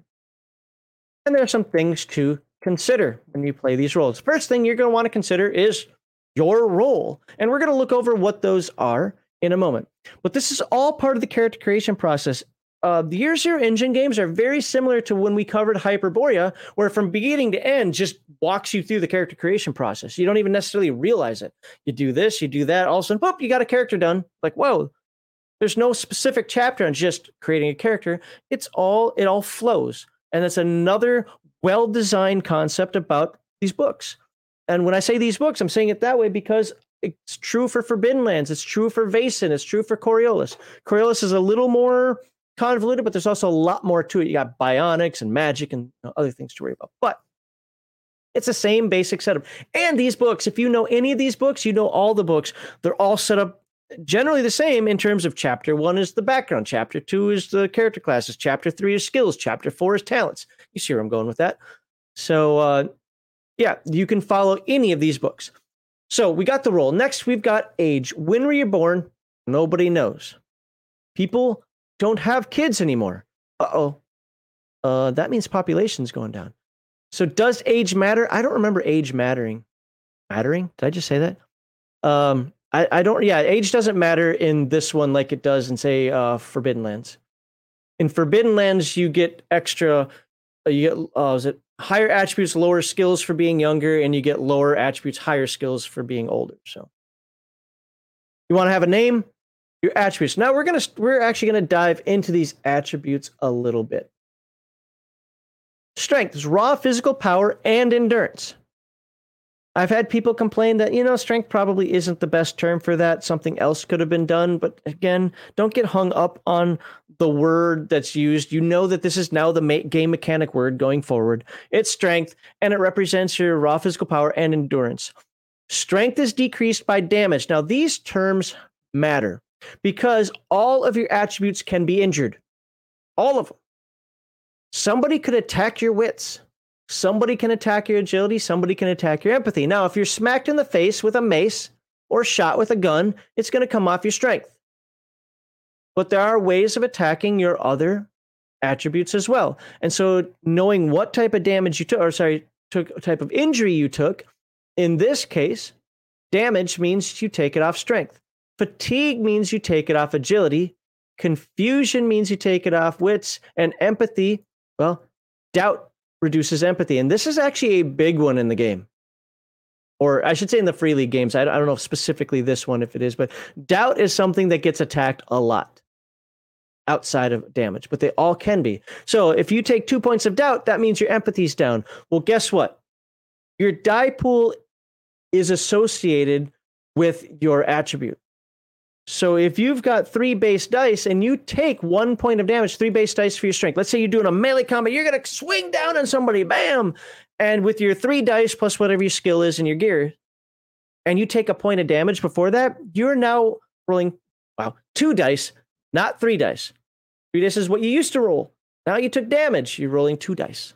Okay, so there is a sort of death spiral to the game. Are there ways out of that death spiral? Yes. It's called team play. I've said this a lot on other streams. I'll say it here. Now, this is actually a Forbidden Lands anecdote, but it's the same thing. I had a player when I did a test run of Forbidden Lands who basically threw a temper tantrum because the creature was rolling 14 dice and he was rolling six, seven, eight dice. He ran in there and he got clobbered. It's lucky he didn't die. Okay. And he's, oh, what am I supposed to do? Blah, blah, blah. Be smart. Play tactically. That's how you do it. And yes, when you get punched in the face, you're going to lose strength. You're going to have to learn how to play with lower die rolls. On the flip side, game masters, and I can tell you this as experience as somebody who's run Forbidden Lands, who's run, well, it's really the only one I've run, run. Play tested uh, the Mutant Year Zero the, and the Year Zero engine quite a bit. Don't make the combat how do I say this overpowered. In terms of well the characters are all rolling eight dice. Yeah to start they're probably rolling eight dice. You beat them down a little bit. Now they're only rolling five dice. If you plan on them only as how they start the combat and even then you don't always start the combat fully healed. But if you only plan on them starting the combat fully healed um, you're going to wipe out that party pretty quickly the death spiral is real, and both game masters need to understand that, and players need to understand that. But it's also meaningful. It's not such a death spiral that's like, well, I took damage, I quit, I'm out, I can't play anymore. No, no, no, no, no, no. Don't be that guy. Play as a team. Okay? Once you play as a team, you'll find out and figure out your abilities.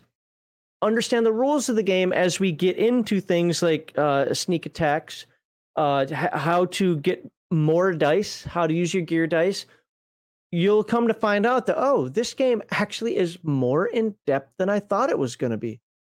It's not just, oh, look, I have 12 skills and this dice pool that whatever. No, you're going to find out there's a lot more to it.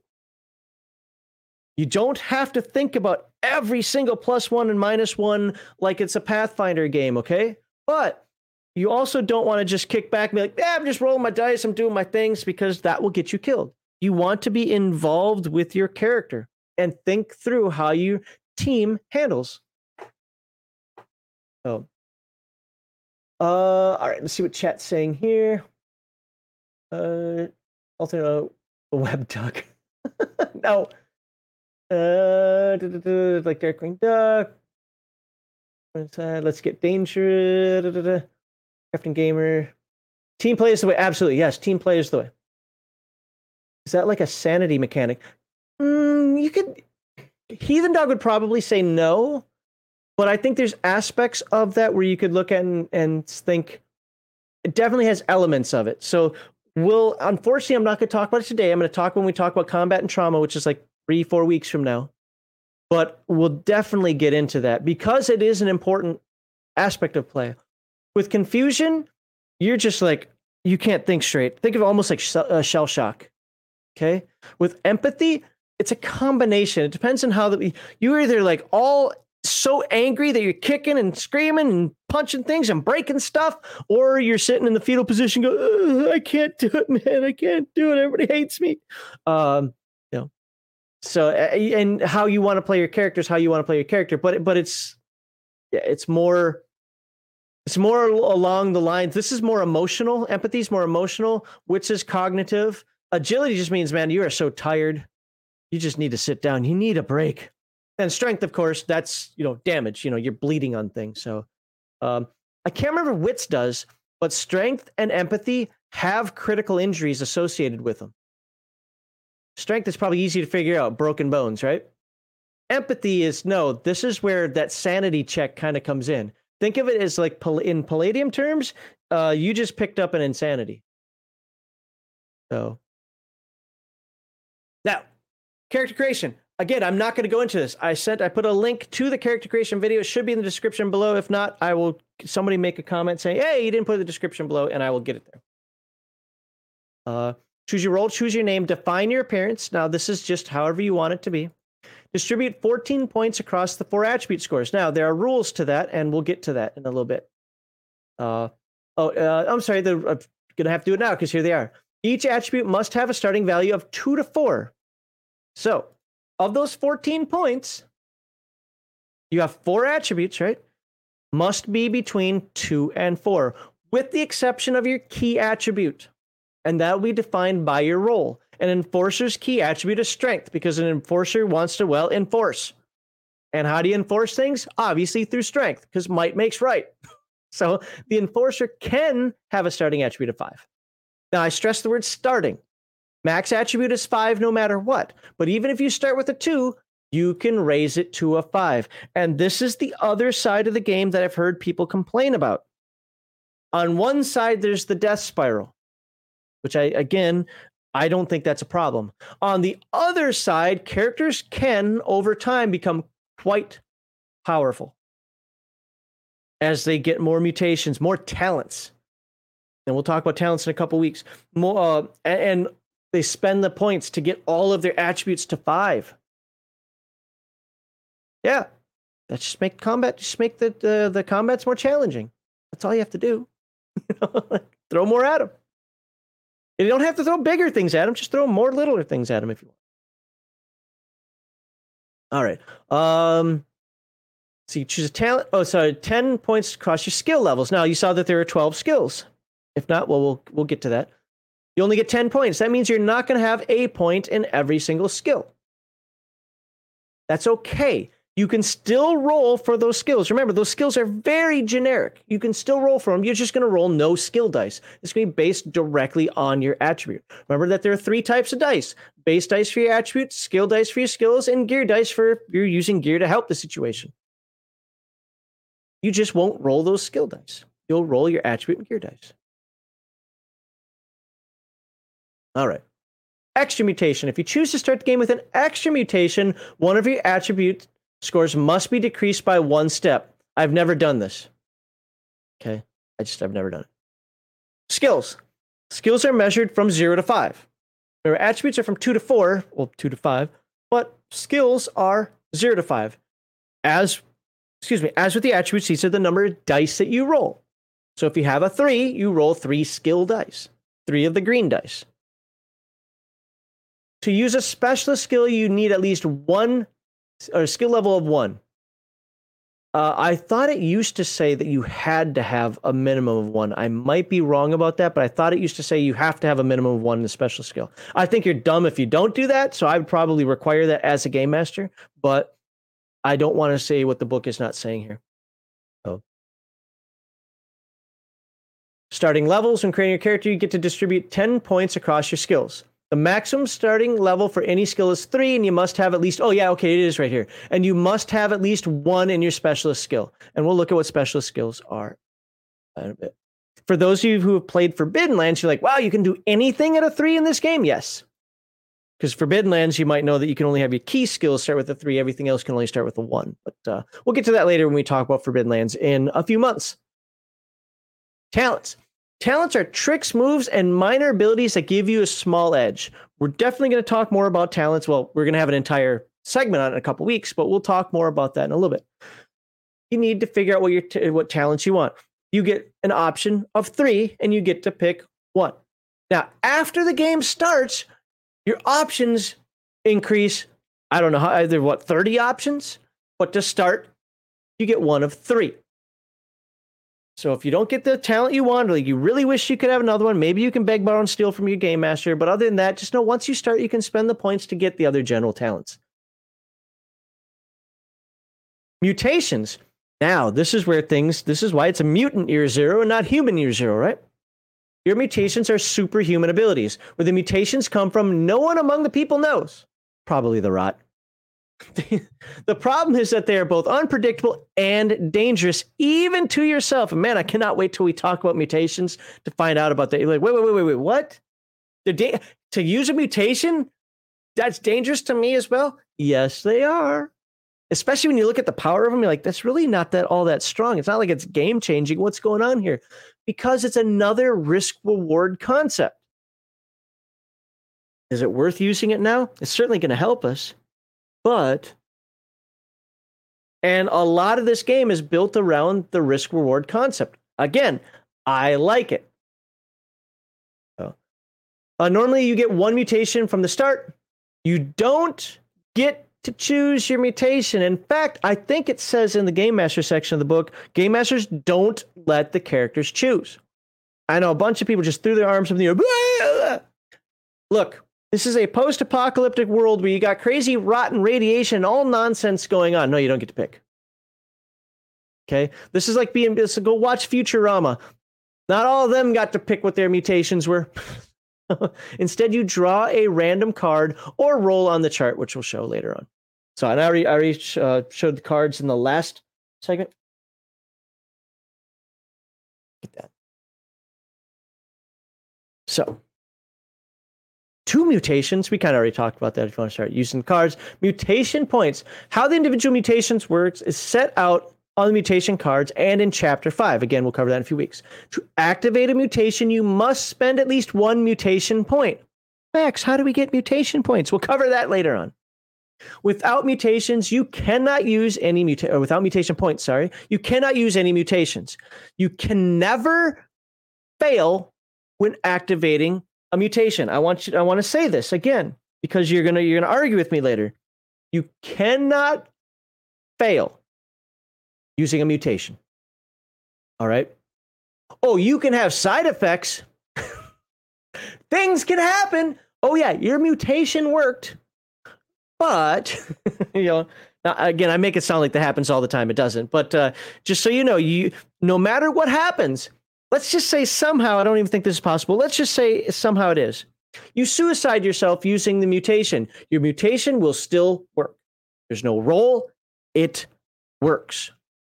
What you roll for are if there are any complications, side effects. Maybe it didn't use a mutation point. Maybe you get extra dice to your roll. Maybe you just spit acid on yourself and you're dissolving. I don't know. I don't know. Uh, do the mutation cards work like combat cards? No. And I'm going to say this up front now to get people steeled for this when we go through Forbidden Lands. I don't use the com uh, the combat cards. I do not like them. I I know somebody's going to say, "What? That's horrible! You're screwing the fighter over because that's one of the talents that you can get at the beginning of the game." I know, and I don't care.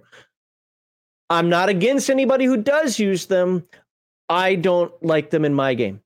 I like what what he call basic combat without the cards, the combat that you'll find here in this game. So, uh, so I don't even use those here. But no, these uh, the the uh, the mutation cards here are uh, they just tell what the mutations are. That's it. It's whatever you read in the book as to what the mutation can do, that's what's on the card. And what the, what's cool about that is you can have the card in front of you then and not have the book be like, oh, I can do. Oh, there's acid spit. That's the first one. Um, oh, I can spit acid on a target up to near range. Okay, you know. Uh, all you need to do is expend the, the mutant uh, mutation points. But the power of the mutation can have unpredictable effects, and we will get to that when we talk about that chapter. Again, that will be in a couple weeks. At the beginning of every game session, you get a number of mutation points equal to the number of mutations you have. Now, if you have, yeah, if you have one mutation, you get one point. If you have five mutations, you get five points. At the start of the session, game masters, as somebody who likes to have have currencies in the game, and I like to, well, as they like to screw players over with those currencies, my my most famous example is Earthdawn drink, where uh, I would not give them if they traveled ten days. I would not give them ten days worth of karma rituals. I only gave karma rituals based on the days of adventuring in character. So what I'd do in that case, I'd roll a d10, and if it came up a four, you got four days worth of karma rituals. So my point in saying that, at the start of the session, just let them have. If you if you finished last week or yesterday or however often you play, give them the mutation point. It's okay.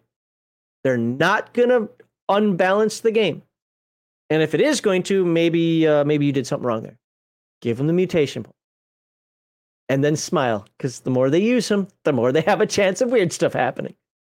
But you can never have more than 10 mutation If you like it to slow down your game and, and confuse new players, that's fine. I, I don't like the combat cards. I also don't like cards in any game, so I don't like initiative cards either. So I roll dice. I roll dice for initiative even in my Forbidden Lands games. Not when when I talk about it here, but uh, you, yeah, I roll dice because cards in tabletop role playing games are dumb. Even in Deadlands, yeah, I said it. So uh, attributes. So you can see uh, it filled out here: strength, agility, wits, empathy. One of the things I do is on the uh, character sheet that uh, that you can get from Free League that's form fillable. You'll get dots in here. Okay, obviously it's not going to happen here, but you can get dots in here. I so this three, I would leave three white, and then I would have dots in these two. For the five, there'd be no dots. For the wits, there'd be one dot here. And then I just fill these in as I take damage. And when I'm full, I'll be broken. And we'll talk what broken means when we get to the combat chapter. So, uh, but uh, now, 10 points to spend on skills, right? Well, this person has none in endure and none in force. Well, how are you going to move anything? Well, you'll move things with your strength. How are you going to punch somebody? Your fight is zero. Again, you're just going to use strength. You'll get three dice to roll and hopefully get a six. It's that simple. Sneak. Oh, now we go. There we go. Well, let's see. Five agility and two in sneak. You're rolling seven dice. Shoot. Again, agility. Five agility dice, three shooty shoot dice. That's eight dice. And you might even have gear bonus because of your gun. Okay. So find the path. We'll talk about that in a moment. Rot points will come later. Experience points will come later. Appearance, you can do what you want. Talent scavenger, we'll talk about those in a little bit, what that actually means. Gear, we'll talk about what type of gear you get. Um, let me think for a second. I don't think there's a mo- moment in the game where we're going to talk about encumbrance. So let me talk about encumbrance now. I am going to word this a little differently than what the book does. It's still the same thing. I'm wording it the way I say it to myself so that I can get through it quicker. All right. Small items take up half a line. So, what does that mean? T- tiny items we're not even going to talk about. Small items take up half a line. That means you can have well grub four rations. Well, that's that's a full line right there. Uh, water two rations. That's that's a half a line if I remember correctly. So if he had grub two rations also, those two could be on the same line.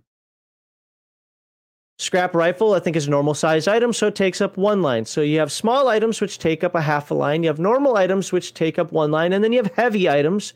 I kind of like to think of it as more as uh, cumbersome items because they don't necessarily just have to be heavy, but bulky, cumbersome items take up two lines. Now you're like, oh, cool, I got 10 lines. No, you only have 10 lines if you have a strength of five. This character with a strength of three has six lines worth of items before the character is encumbered. It's whatever your strength is times two. So once you get to the six, after that, you're encumbered. And I'm not going to lie, I don't remember the encumbrance rules off the top of my head. I think it's minus two to action, but I, I, I don't even want to go there because I might be wrong. I don't remember the encumbrance rules off the top of my head. Maybe we'll see them here. But that's how now and now things like bags. Well, what if you have a backpack? Well, the backpack is nothing. Okay, the backpack bags themselves do not take up an item slot. They'll help you with carrying items, though. So, uh, one mutation point. Here's the scrap rifle. So it's got a gear bonus of plus one. Weapons in this game all have gear bonuses. So let's just say this person, well, let's just say he's using this gun. Gear bonus of plus one. Shoot of three. And an agility of nine. Up to nine. Wow, five. I did all the math already. Five. You'll be rolling five base dice three skill dice, one gear die. That's it. Nine dice. And those three separate things matter based on how you roll. And when we talk about skills next week, when we talk about pushing the roll, you'll understand why those ones and sixes are important and why skills don't have ones. Okay. And then we have relationships down here. And each character in the game, one thing, another thing I love about the Free League games, every character in the game has a relationship, or oh, every player character has a relationship with the other player character. It could be as simple as, well, you're brand new to the game. We don't know you. My character doesn't know you from Adam. Well, that's my relationship with you. I don't know who this twerp is. I need to find out. There you go. You now have a relationship with that character. And as soon as you know who that character is or you understand who the character is, the relationship changes. That's why it said in step six or seven that you'll change the relationship at the end of the session, or you can, if it's meaningful, if, if it's appropriate change. Okay. Relationship here. Uh, Naphtha's walk the zone with me. I don't know if I like that one. That seems a little bit more vague than I prefer, but uh, you know it is. Here we go. Denrick is a pompous idiot. Now, when you come to find out that Denrick isn't a pompous idiot, or something goes even more south, like not only is he a pompous idiot, but I hate this guy, I'm taking him out, that's a change to the relationship. And you can change at the end of the session. Uh, is that Huguit? Is that or Hugust? What is that? Uh, might actually understand me. Again, that can change as as the game changes as your relationships with the other players change. So why does it what does it matter? If they're going to change anyway, what does it matter? Because you get experience points based on role playing and hand and how you handle the relationships, okay? That's why. All right, NNGM, have a good one. Uh, you can go ahead and watch the rest of this later if you want when it comes out uh, in the week in its actual two different segments, but I hope you enjoyed this and it's good to see you here. I hate. Now, there's always somebody you hate. Why? Because this gives the game master a hook to use against, I mean, to have add more story to your character. This Dr. Yasin, who's gone deeper into the zone. You hate him because he's gone deeper than you. And that makes sense because this looks like a, a stalker. Yep. Man, he's gone deeper. He gets all the glory because he's gone deeper, and everybody's like, "Oh, all the girls are looking at him like, oh, look what he's done. What have you done? Nothing. You need to protect protect the grunt, which used to be slave. Oh, okay. Now I have to look it up. See, see, what page is that? Twenty. Yep, it says the slave Ariel. Come on, Free League. Didn't need to do that. The slave Ariel. She doesn't deserve a life of toil, and that's that's actually a good. I like that, and uh, to me, that even makes more sense. Saying slave, I want to get you out of that. I want to uplift you. Grunt sounds like, eh, yeah, you know, I was in the military. Eh, grunt. What's your big dream? To go deep in the zone and find Eden. That's probably the most common one. Others might be just get rich, you know, whatever, live a good life, whatever. But uh, you know, the whole find the Eden, uh, big dream. That's probably the most common one, but with good reason. So, uh, oh, that's a good mutation, by the way. Rot eater.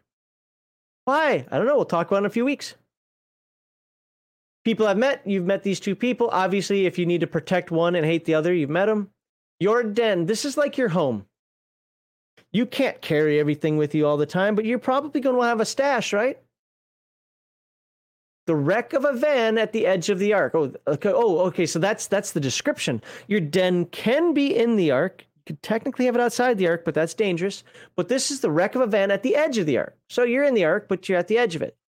And there you go. So anytime you go home, because your den is your home, you're living in a wreck wreck van. You you got yourself one of the, either a 1960s uh, hippie wagon or you got a 1970s pedophile wagon. It's up to you. I don't care.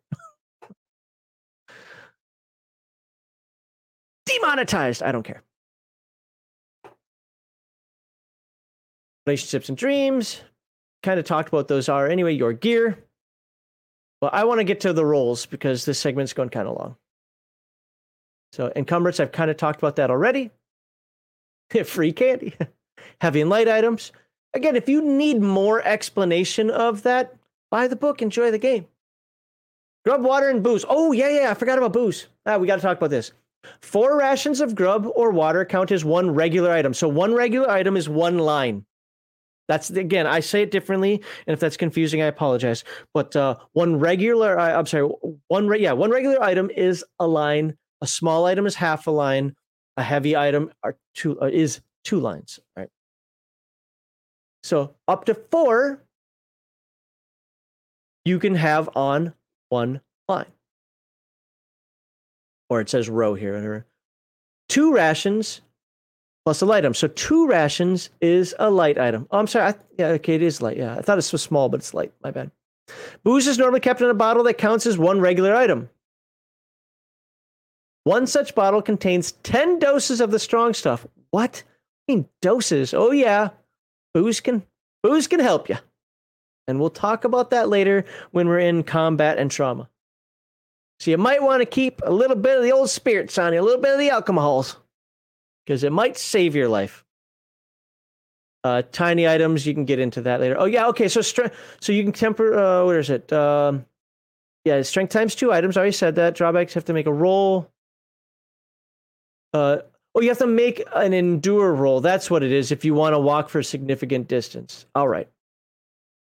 And if you fail your endure roll, you sit down like, oh man, I'm too tired to go on. I got to stop this, man. So that's what it was. For some reason, I thought it was like a minus two to other stuff. It's not. So, uh... and your den, we kind of talked about that. Mutations, you can come up with more mutations if you want, work it out with your dungeon ma- sorry, your game master, and you can also pick up more mutations through experience points uh, the ones out of the book. I've actually seen a list of a lot more mutations than what's given in this book. I don't use them myself, but then again, I've also never fully run this game, you know, full on for a party, so maybe I would. I but you can spend XP to raise a skill, get a talent.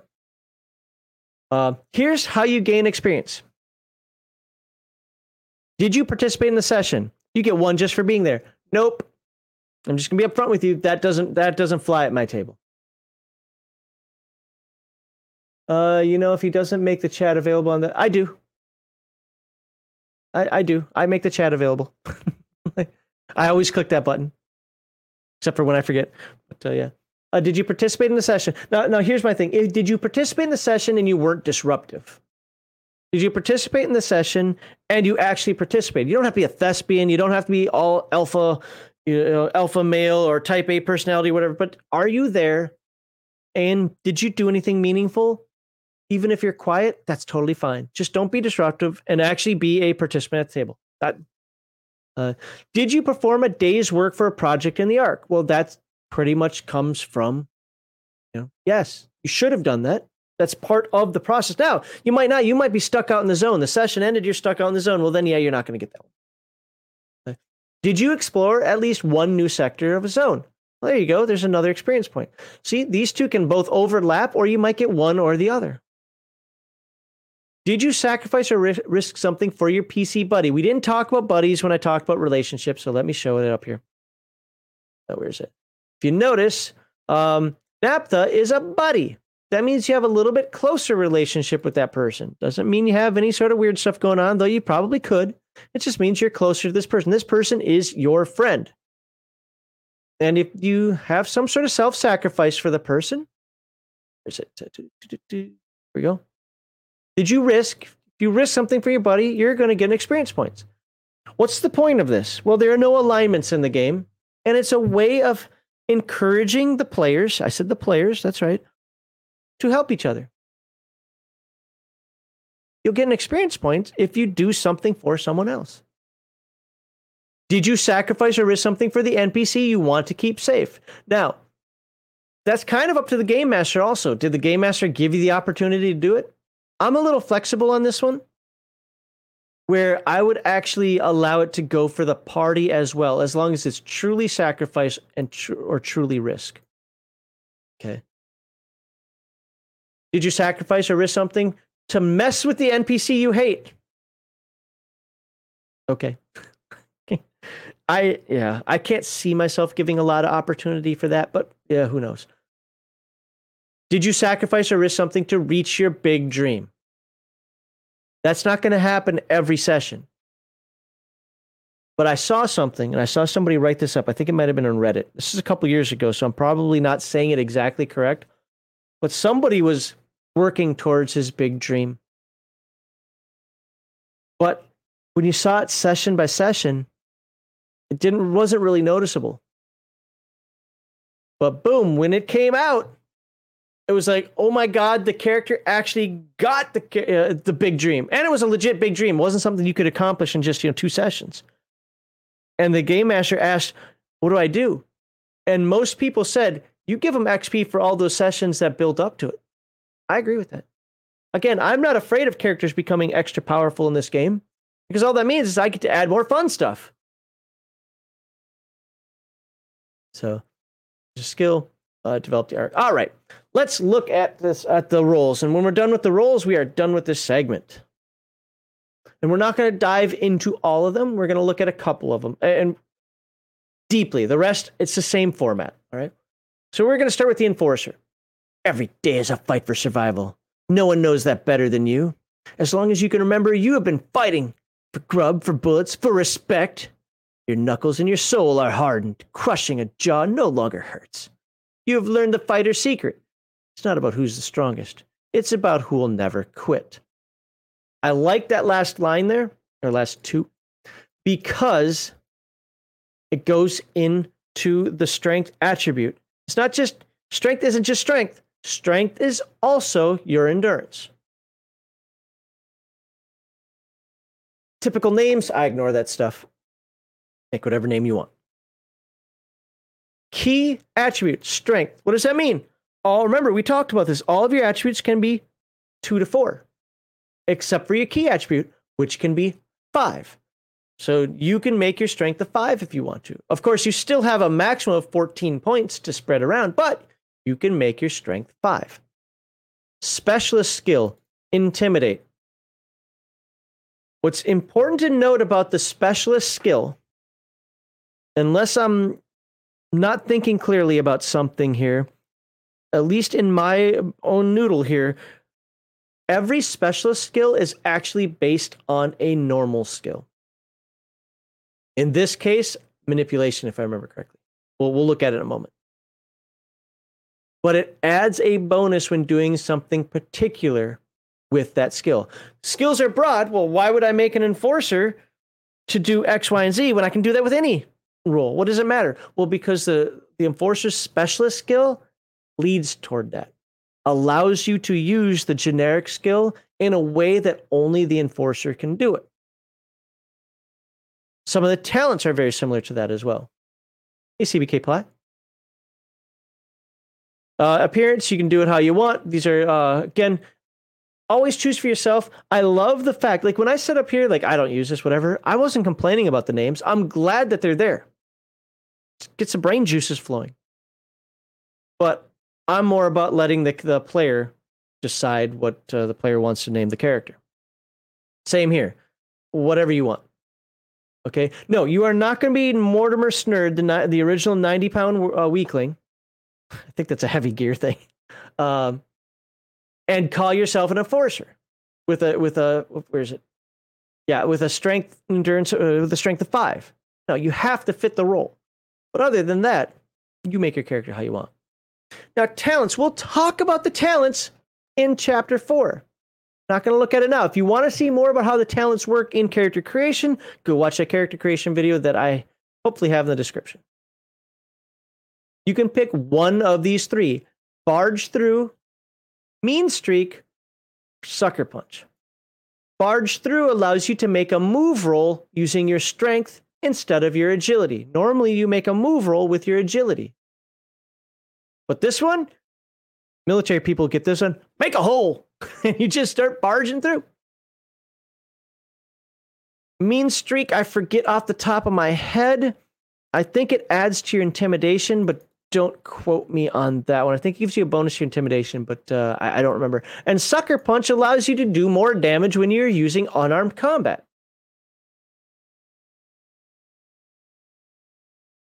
So, uh, relationship to other PCs, once again, great. I, I want you to come up with your own personally, but it's great that it gives options here. Yes, the names are suggestions, exactly. Relationships to NPCs, again, choose for yourself, but if you can't think of one, here are some great ideas. Your big dream. I'm repeating myself, but that's what it is. Gear. You start the game with a D6 bullets. That's basically a D6 a D6 dollars or things to, you know, harm an enemy with. What's kind of cool about this is you can go D6 bullets. What I need to shoot people for, I punch them. Right? So that's effectively free money. Or maybe you could surprise somebody with a gun. It's all how you put your uh, you deal your skill points, right? Two d6 rations of grub. That's awesome. Grub also heals strength damage. We'll get into that later, but uh, just remember that. And a d6 rations of water. Water heals your fatigue. So kind of makes sense that he has extra food, not just for eating,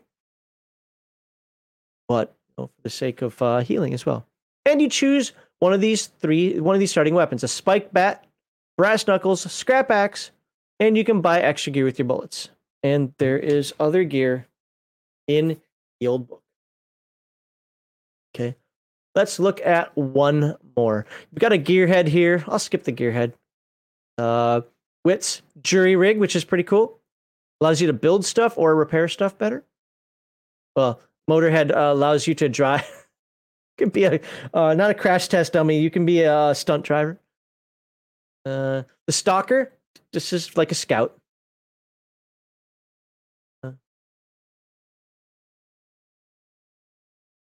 Uh oops, what's this one? Agility and find the path.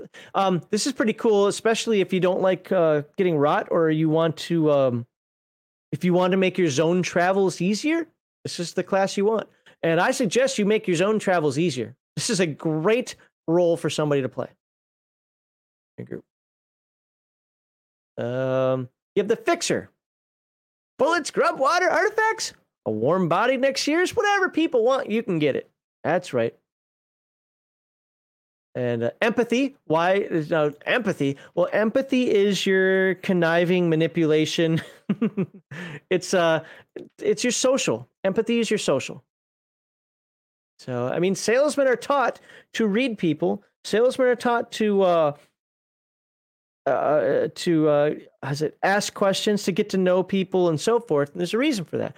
Whether the person's truly empathic, who knows? You know, it really cares, who knows? But if you can play along, that's empathy. The dog handler. This is your pet class, and it's actually kind of cool.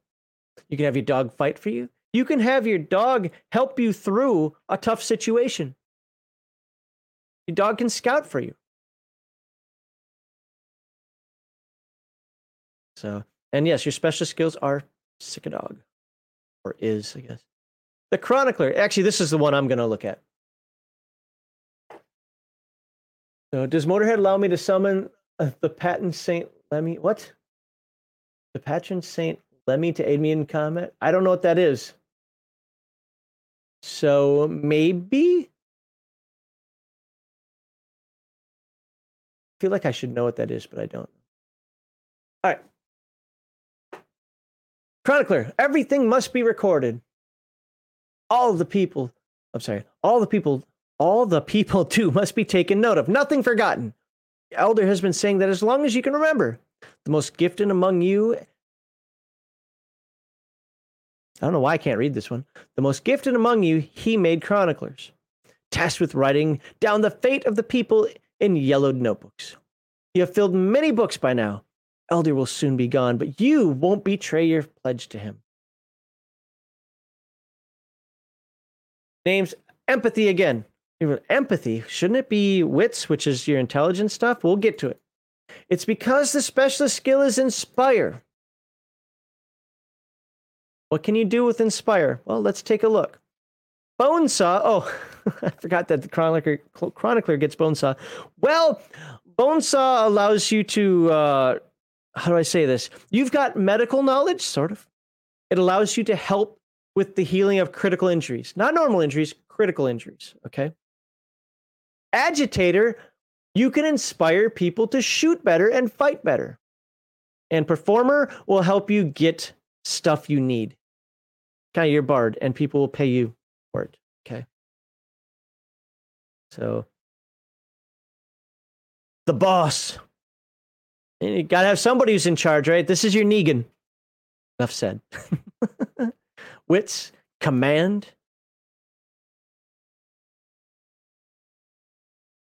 And uh, we're not going to look at them today. You know, no, it might not make sense, but we'll look at those special abilities when we cover, um, when we cover skills next week. And the slave. That's right. I said it right. It's the slave. I don't know why. The first three printings had it as slave, but this one, for whatever reason, decided it want, wanted to change it to grunt, which again, I don't respect that change at all. In case you think I'm out of my mind, there it is right there. Slave. It should have stayed that. In my games, you'll still be a slave. So, but what's pretty cool is you get abilities to resist and soak damage. Okay. Um, Rebel. I don't remember Rebel. Is that a new one? They changed that too?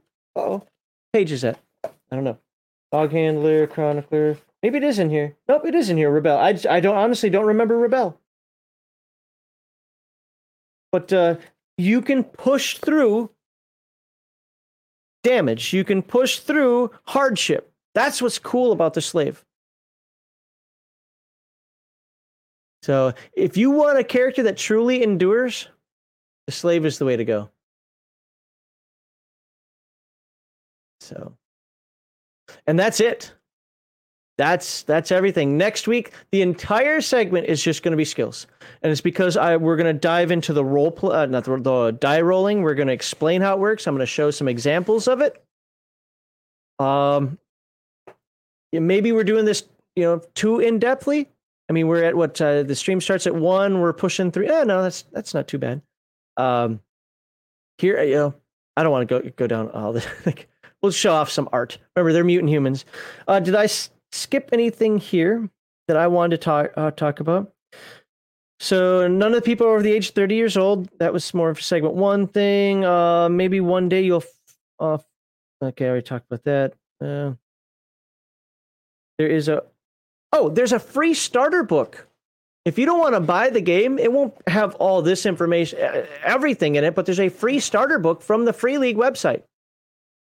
You can download the generic play of the game right now. You can get started to see if this is the type of game you want to play. I don't know what's missing from it comparatively.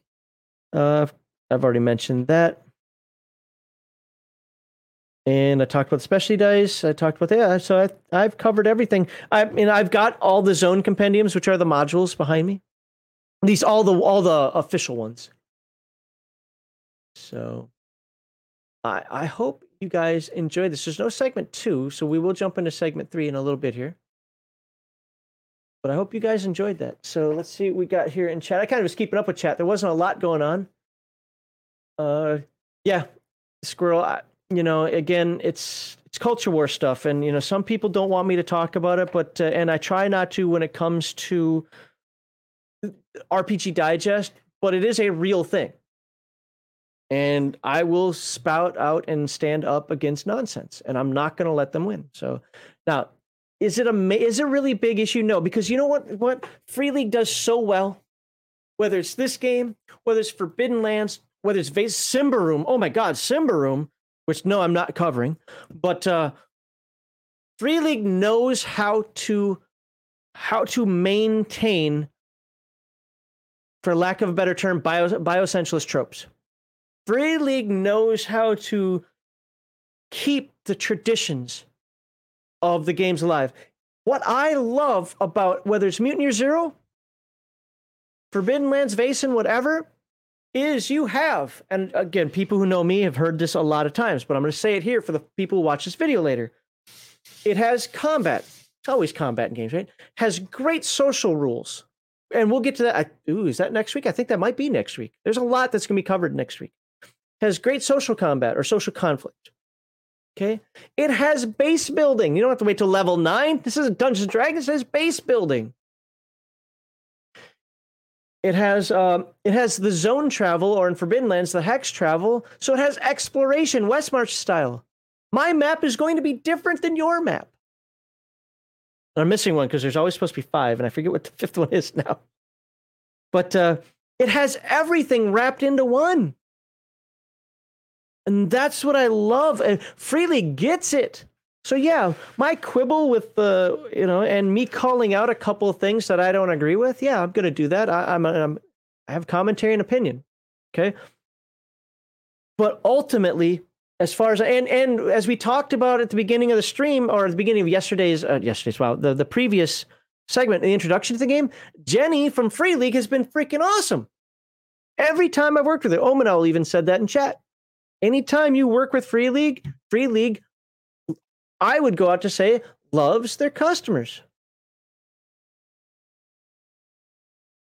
Uh, so, all told, I, my concerns with Free League is they keep going down the path, and I always find a, a new one, a new one, a new one, and I don't know when that straw is going to break the camel's back. Also, I don't, I really, really, really would like Free League to remember it came from. Don't forget about Mutant Year Zero. This other company's got to find. Don't forget about Coriolis. It's what your name of your company is based on. Don't forget about Coriolis, please. You know, obviously they're not forgetting about Forbidden Lands. They're not forgetting about uh, um, Alien. I was like, well, why do we need two uh, space RPGs? Well, we'll see how this new Alien expansion thing comes out because it kind of cures the one thing that I thought was wrong with it. But uh, no, As of today, this could change tomorrow or a year from now. But as of today, I've got a couple of finger wags at uh, at Free League. But all told, I like Free League, and you know at least I like what they've put out so far. So I hope you guys do as well. So that's uh, I was waiting to see if some more comments would pop in. Didn't. So we'll uh, like, subscribe, and share. Next week, skills.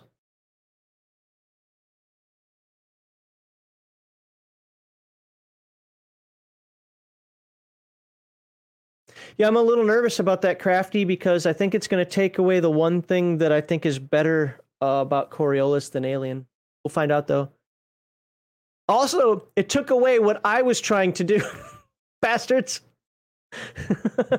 yeah, I, w- I was uh, I was trying to make the space opera version, and all of a sudden it looks like the alien's going to incorporate all that exploration and so forth. Like, dang it! so we'll see. I mean, I don't know exactly what it's going to entail, but it seems like they're adding that stuff. So. Anywho, hopefully you guys like that. Uh oh, I didn't put up. Oh, I want to copy this save this for later. And then we're going to get into some comments. And then we're going to wrap up the show.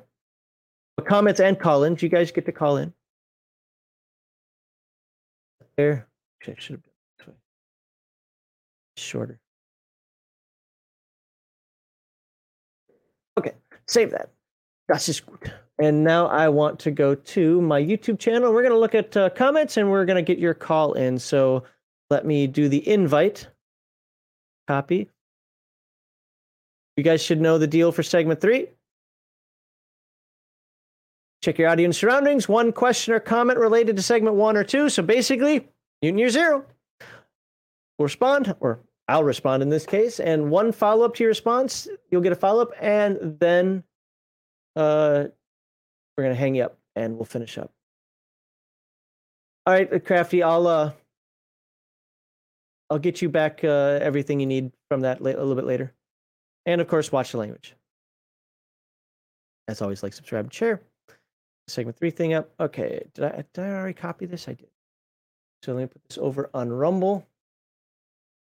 If I'm doing Rumble first, that's right. They get it first. And now I'll do it here. And that's the link to join if you want to. Uh, in the meantime, I'm going to look at comments that have happened throughout the week about our last week's topic. And I'll save the ones for Heathen Dog that I need to save for him. Present, share screen. Okay, what do we have here? Let's zoom in even more. There we go. Hopefully you can read that. Hey, hey, this system does not get enough love. I'm hoping for a monster bestiary, even if the game is not combat focused. That's cool. Yeah, you know, um, there is definitely a mixed bag on this one. There are some people like, oh, man, I love the game. It seems awesome. Other people like, screw this game. I hate it. like, it really did make opinions. And there's kind of a third segment of people who were like, I would like this game if it wasn't done by the same people as Mörk Borg. Okay, I get it. You know, uh, Mörk Borg is not a game we're going to cover here. You know, that's one of the places where Free League went off the rail, but the, it's also a place where I'd say Free League is the publisher, not the creator. So Uh, combat, thank you for doing. Was combat last week? Yeah, combat was the last one. So thank you for doing this. I've been waiting for someone to cover this so I can compare with my own understanding of the rules with regard to the uh, the hit matrix. As the DM, I just think of the target's AC and then add any conditional modifiers to that to keep the number in mind. Then I have the player roll. Add the modifiers. Refer to the chart and tell me what AC was rolled. After the roll, of course, I inform the player ugh, if he hit or missed without revealing the actual AC. I'll inform him of the condition or allow him to remind me. The burden is shared, and it may take a few rounds for a player to pinpoint the target's AC. Yeah, okay. I, I mean, remember, I, I was that was when I was saying even earlier today. It was like sometimes we say things and becomes clear as mud, right? No. Uh, yeah, stop. But uh, Free League does uh, publish. It's, it, yeah, it might not be the developer, but it is the publisher. So, but I but I get it, right? So yeah, and so the way we described it last week, or especially when I was going through it, may not have been the most concise way ever, because uh, I'm visualizing things in my head as I'm reading it. But uh, yeah, and also, come on, stop that. We get into ba- we get into bad habits as well, right? So I have bad habits from AD&D Second Edition. so, so I know how to do things differently. Okay. Um, all right, I'll get you in a moment. Oh God, yeah, this turned into something interesting. I'm going to answer Walter MC here, but after I talk with Mark Hockman. All right, Mark Hockman, what you got about Mutant Year Zero? Oh, uh, just uh, what I kind of mentioned it in in chat, but it's like one of the things that people should remember most is when dealing with, you know, I guess you would say liars in real life, is that the more the person knows about what you want and how you feel, that makes them better able to deceive you. Oh, you talk about okay, so you're talking about yeah, having empathy. Yeah, yeah. Yes, okay, got it. And and it's just like, you know, it's like being able to just listen to someone talk for 5 minutes and then easily guess exactly mm-hmm. what they want in life gives you a major advantage when it comes to uh, being able to convince them uh, that uh, that what you uh, want is uh, good for them. Well, I can't talk. Wow, manipulation is based on emotion more than facts. That's why we have the whole saying, "Facts don't care about your feelings." When I hate to tell yeah. you, but feelings don't care about your facts, and and that that's an unfortunate reality. But you can throw facts at people all day and all night, and emotion is going to get in the way. So you have to find a way of relating to feelings and facts, and then you got the the real win. So you're absolutely right about that. You follow it? Uh, yeah, it's just uh, that that was really just as like you know, it's like knowledge is power. Knowing how the other person feels gives you the uh, power to you know do something with that. All right, cool. Well, thank you, Mark Hockman. Yeah, yeah. yeah Anybody else? If you guys want to join in, I put the link into the chat there. You're welcome to come in and talk about. Uh, so ever since we started, I'm telling you, I said it last week as well, but ever since we started doing these comment section with with the call-ins, now nobody calls in. It's weird. So I am going to answer this question. I did read through this one. In what way does tattoo magic cheapen magic? Easy. The same way psionics cheapens magic, and the same way sorcerers in Dungeons and Dragons cheapen magic. Magic is something that usually has to be worked for and attained, not just drawn on uh, on your body. Well, they have to work. There's a magic. There's a power behind it. Fuck off. Then no, no, no, magic. No, no, no, no, no. That's called an iron stone. It just happens to be taped to your skin. Um, uh, but to be fair, even in Palladium, because Heathen Dog can tell you, I don't like it in any game that's ever existed. I also don't like psionics. Okay. I I don't like anything that doesn't have work involved with it when it comes to magic and mysticism. I also like lower magic worlds. A tattoo a tattoo magic fits Palladium. I'm not saying it doesn't fit or fits Rifts. Sorry, it fits Rifts. Not saying it doesn't. Psionics is all over the Palladium universe. I get it. I get it. So, could tattoo magic fit in there? Yes, absolutely. I still don't have to like it. It it it's basically trying to get something for free. I had some dude, uh, you know, draw a line on my arm, and now I got uh, five extra hit points, and I can roar really loud. You know, I can do I can do a champions challenge, roar, and now he's like, oh no, this guy's scary because the magic came. Ah, oh, shut up. okay, um, so that's my take on that. Now, if you're going to say, how does it cheapen it because you've already got psionics, you already got sorcery, you already got this weird stuff, you're right. Your question is absolutely valid after that. But I like low magic worlds. I like magic to be something you work for and requires you to work to use it. And it's also, I like it to be powerful. So there you go. Palladium has the best psionic rules. Well, I, I do like that Palladium psionics do um I mean you still get a thumbs up and a like. Thank you for the comment. Um I do like that psionics is less powerful than magic on on an individual basis, but I don't know. To me, working for magic, learning that esoteric knowledge and you know having to deal with creepy things in order to figure this out versus I woke up one day and I could go loo loo loo Yeah, that that cheapens that cheapens it to me. So is that for PCs system as a whole? I I don't like I don't like psionics and sorcerers, you know, sorcerers for D and D in any stretch of the imagination. You're not born with it. It doesn't come to you in puberty. You have to work for it. If you're just born with it, just scribble it on your arm, or just oh accidentally came because I have dragon blood, then you can f off with that nonsense. So. Uh. Yeah, I mean, there was wild. There were wild psionics in the original D and D. I never used those. I also hated Dark Sun. what? Uh, all right. Okay, apparently that got more heated than I thought. But um, oh, I don't read comments to to reading comments. I'll get. I will get to the, that later when I have time, though. Uh, let's see. That's about. Uh, okay. I'm with Heathen Dog. I think adding hope would be a great way to make this game way better, even if you fail. I get it. I don't need that myself. I kind of see it as like a roguelike, where it's like you just play and see how long you make it. But I absolutely understand and might even prefer, I don't know, having the hope in the game. So another superb don't give him this. Well, he's not here to hear it, so that's good. Like another superb heathen dog breakdown. Really bring to life these books.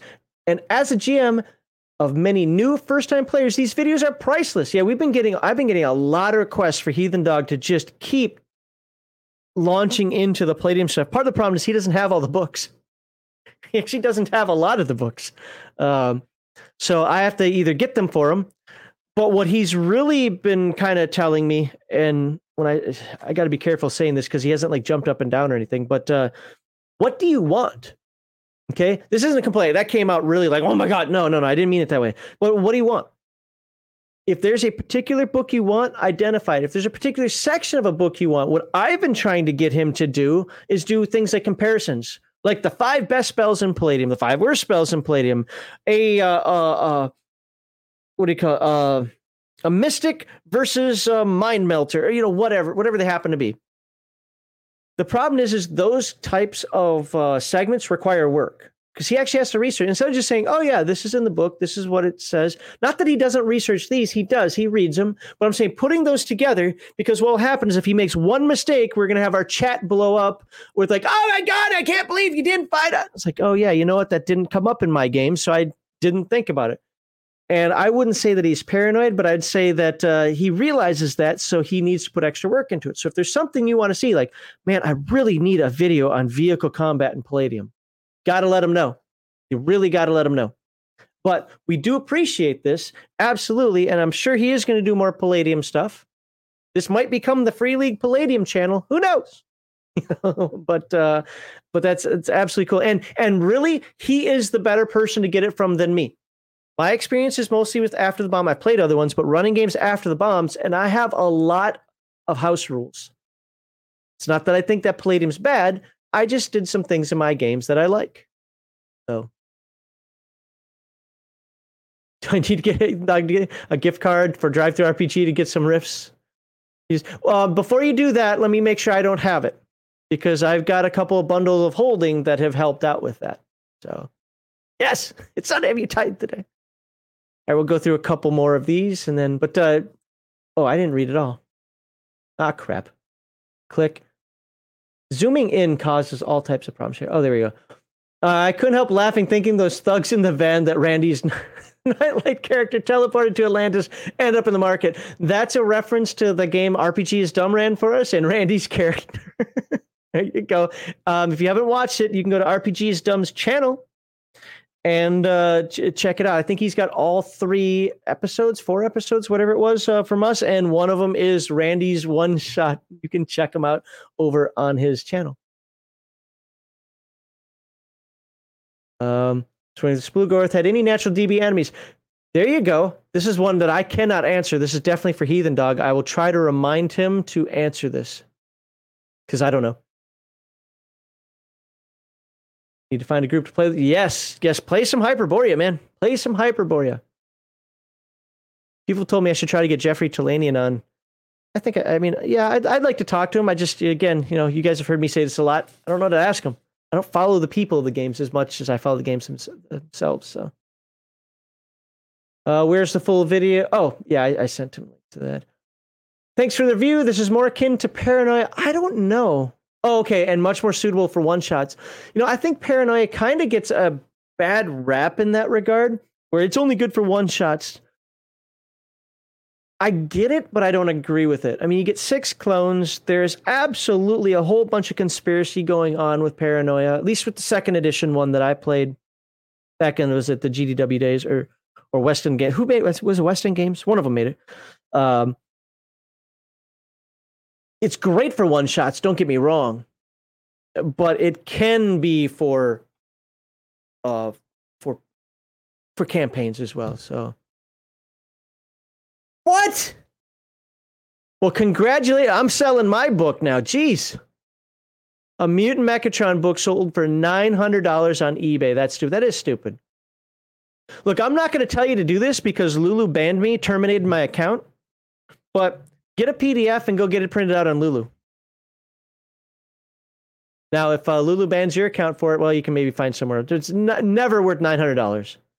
Oh, okay. So it's West End Games. I mean, all right. Thanks. I knew it was one of those two. Uh,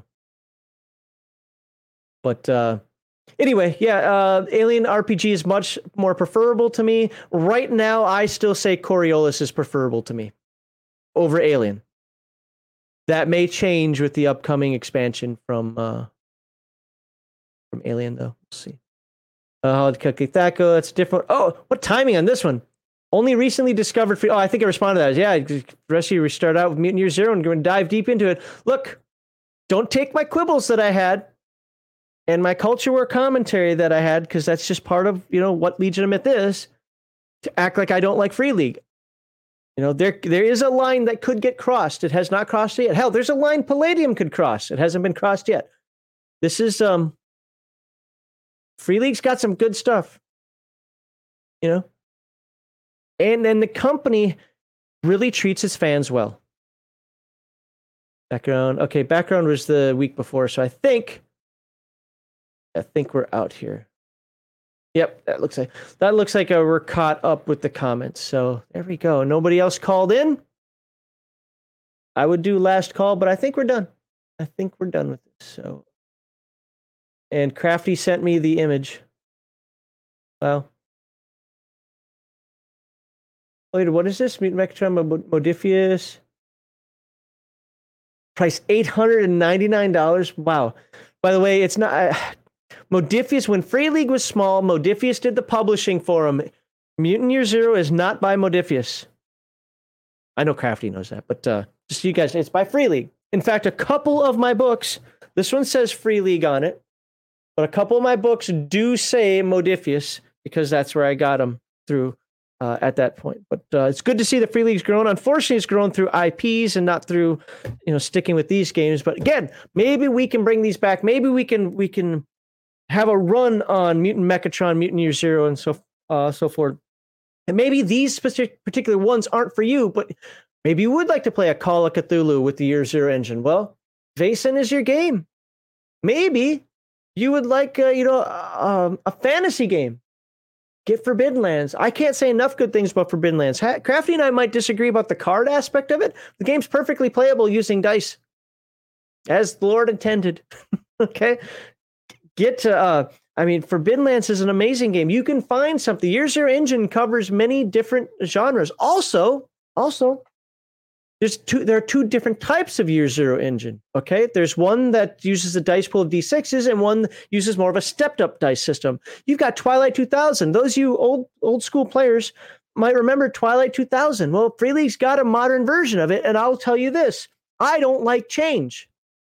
This is a great representation of Twilight 2000. Sure, it doesn't have life path system that the old ones had. If you're really hung up on the mechanics over the world, okay, I get it because I can be that way. But man, Twilight 2000 uses the new version of the Year Zero engine, much more tactical than you'd find in Mutant Year Zero, but absolutely fantastic if you want to play a Twilight 2000 style game. So, Uh, it's still going for up to 100 on average. I thought the print on demand would cause a price drop. Yeah, that sucks. Yeah, there you go. Yeah, I like the rules say that was the last book I ever bought that gave WotC money. Is I got a copy a couple years ago of the Rules Cyclopedia because I had to have it because I never did. That's the last money I gave WotC. Twilight 2000, a house rule version of the second edition. Uh, I mean, the version that I've got with those little amber books right there, that uses the Year Zero engine. So, I don't know. I don't have the original one. The one I played, the original Twilight 2000 I played, people tell me was second edition. It was the one with the bright yellow book. So.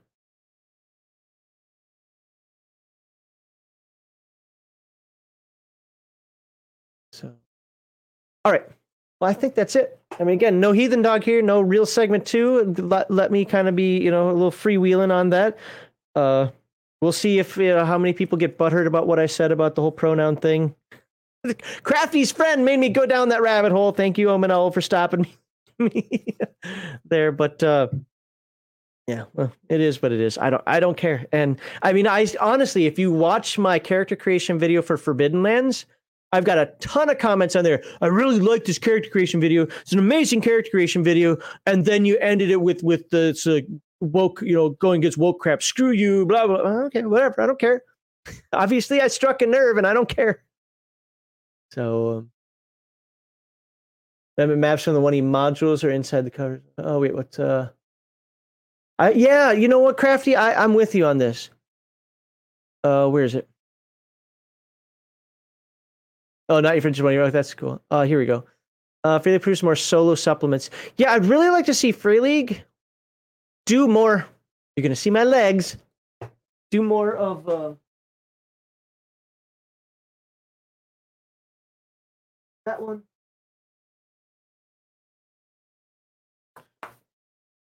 So this is a um, a zone compendium. Basically, it's a module. It's an adventure module. Okay, I'd love to see more of these. By Free League, I'm talking about. And come on, that cover is just amazing, isn't it? This is the prelude to um is it the wake what's it called? Uh what's it icons? Oh my god. Mercy of the Icons. Uh this is the prelude to it. And Free League puts out good quality.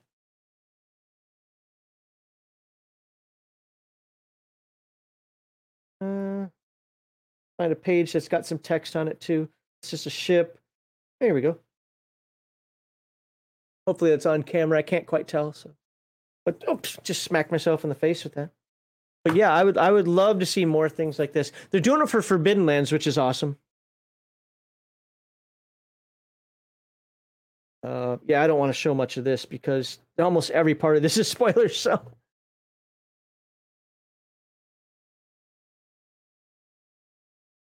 League's really good content creators too.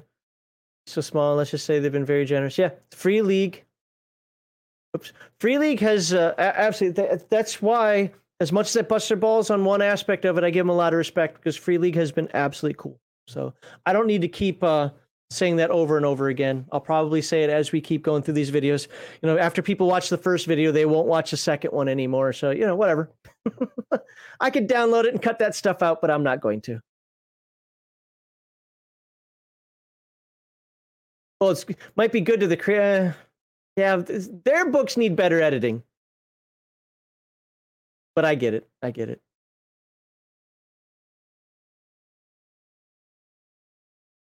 All right, um, I've got nothing else, guys. So thank you for being here in the chat. I hope you enjoyed it. If not, uh, this week it'll be on, I guess, uh, Tuesdays and Thursday. Oh no, we also had the the comments as well. So I guess Monday, Wednesday, Friday is when the episodes will go out. And if I still have followers after Monday, then uh, great. Hope to see you on the Friday night chill stream. Next week, remember, is going to be skills. I don't know Heathen Dog's covering yet, but next week is going to be skills. And I'm going to take a lot of time to go through them. I might even break that into two videos. I doubt it, but I might break that into two videos uh, because there's a lot to talk about. But once you understand that, and we're going to do examples and we're going to have fun, once you understand that, you understand the entirety of the game. Every one of these games plays similarly but different. When we get to Coriolis, you're going to find out there are only two sets of dice, not three. Why is that? I don't know. We'll explain it then. When you get into uh, Forbidden Lands, you can find there are three sets of dice, but now we've added an eight, a 10, a 12. Oh my God, mine exploded. Why? Why? Why all these changes? Well, they're really not changes. They enhance the experience a little bit. And you'll find out why. And if you know the second, nope, I'm not even going to get into that. So, uh, uh, yeah, but still they all play generically the same. Coriolis uses action points where Alien uses fast action, slow action like most of the other ones. It's fine.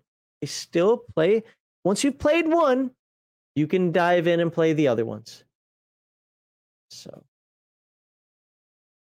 right, guys. I hope you guys have a good week. See you next week. Uh, go ahead and follow. Like, who do we have on here that's a content creator? I'll, I'll, I'll call you, shout you guys out since I have a moment here. Gaming with ADHD. Go ahead and uh, follow his channel if you have not done so. You should.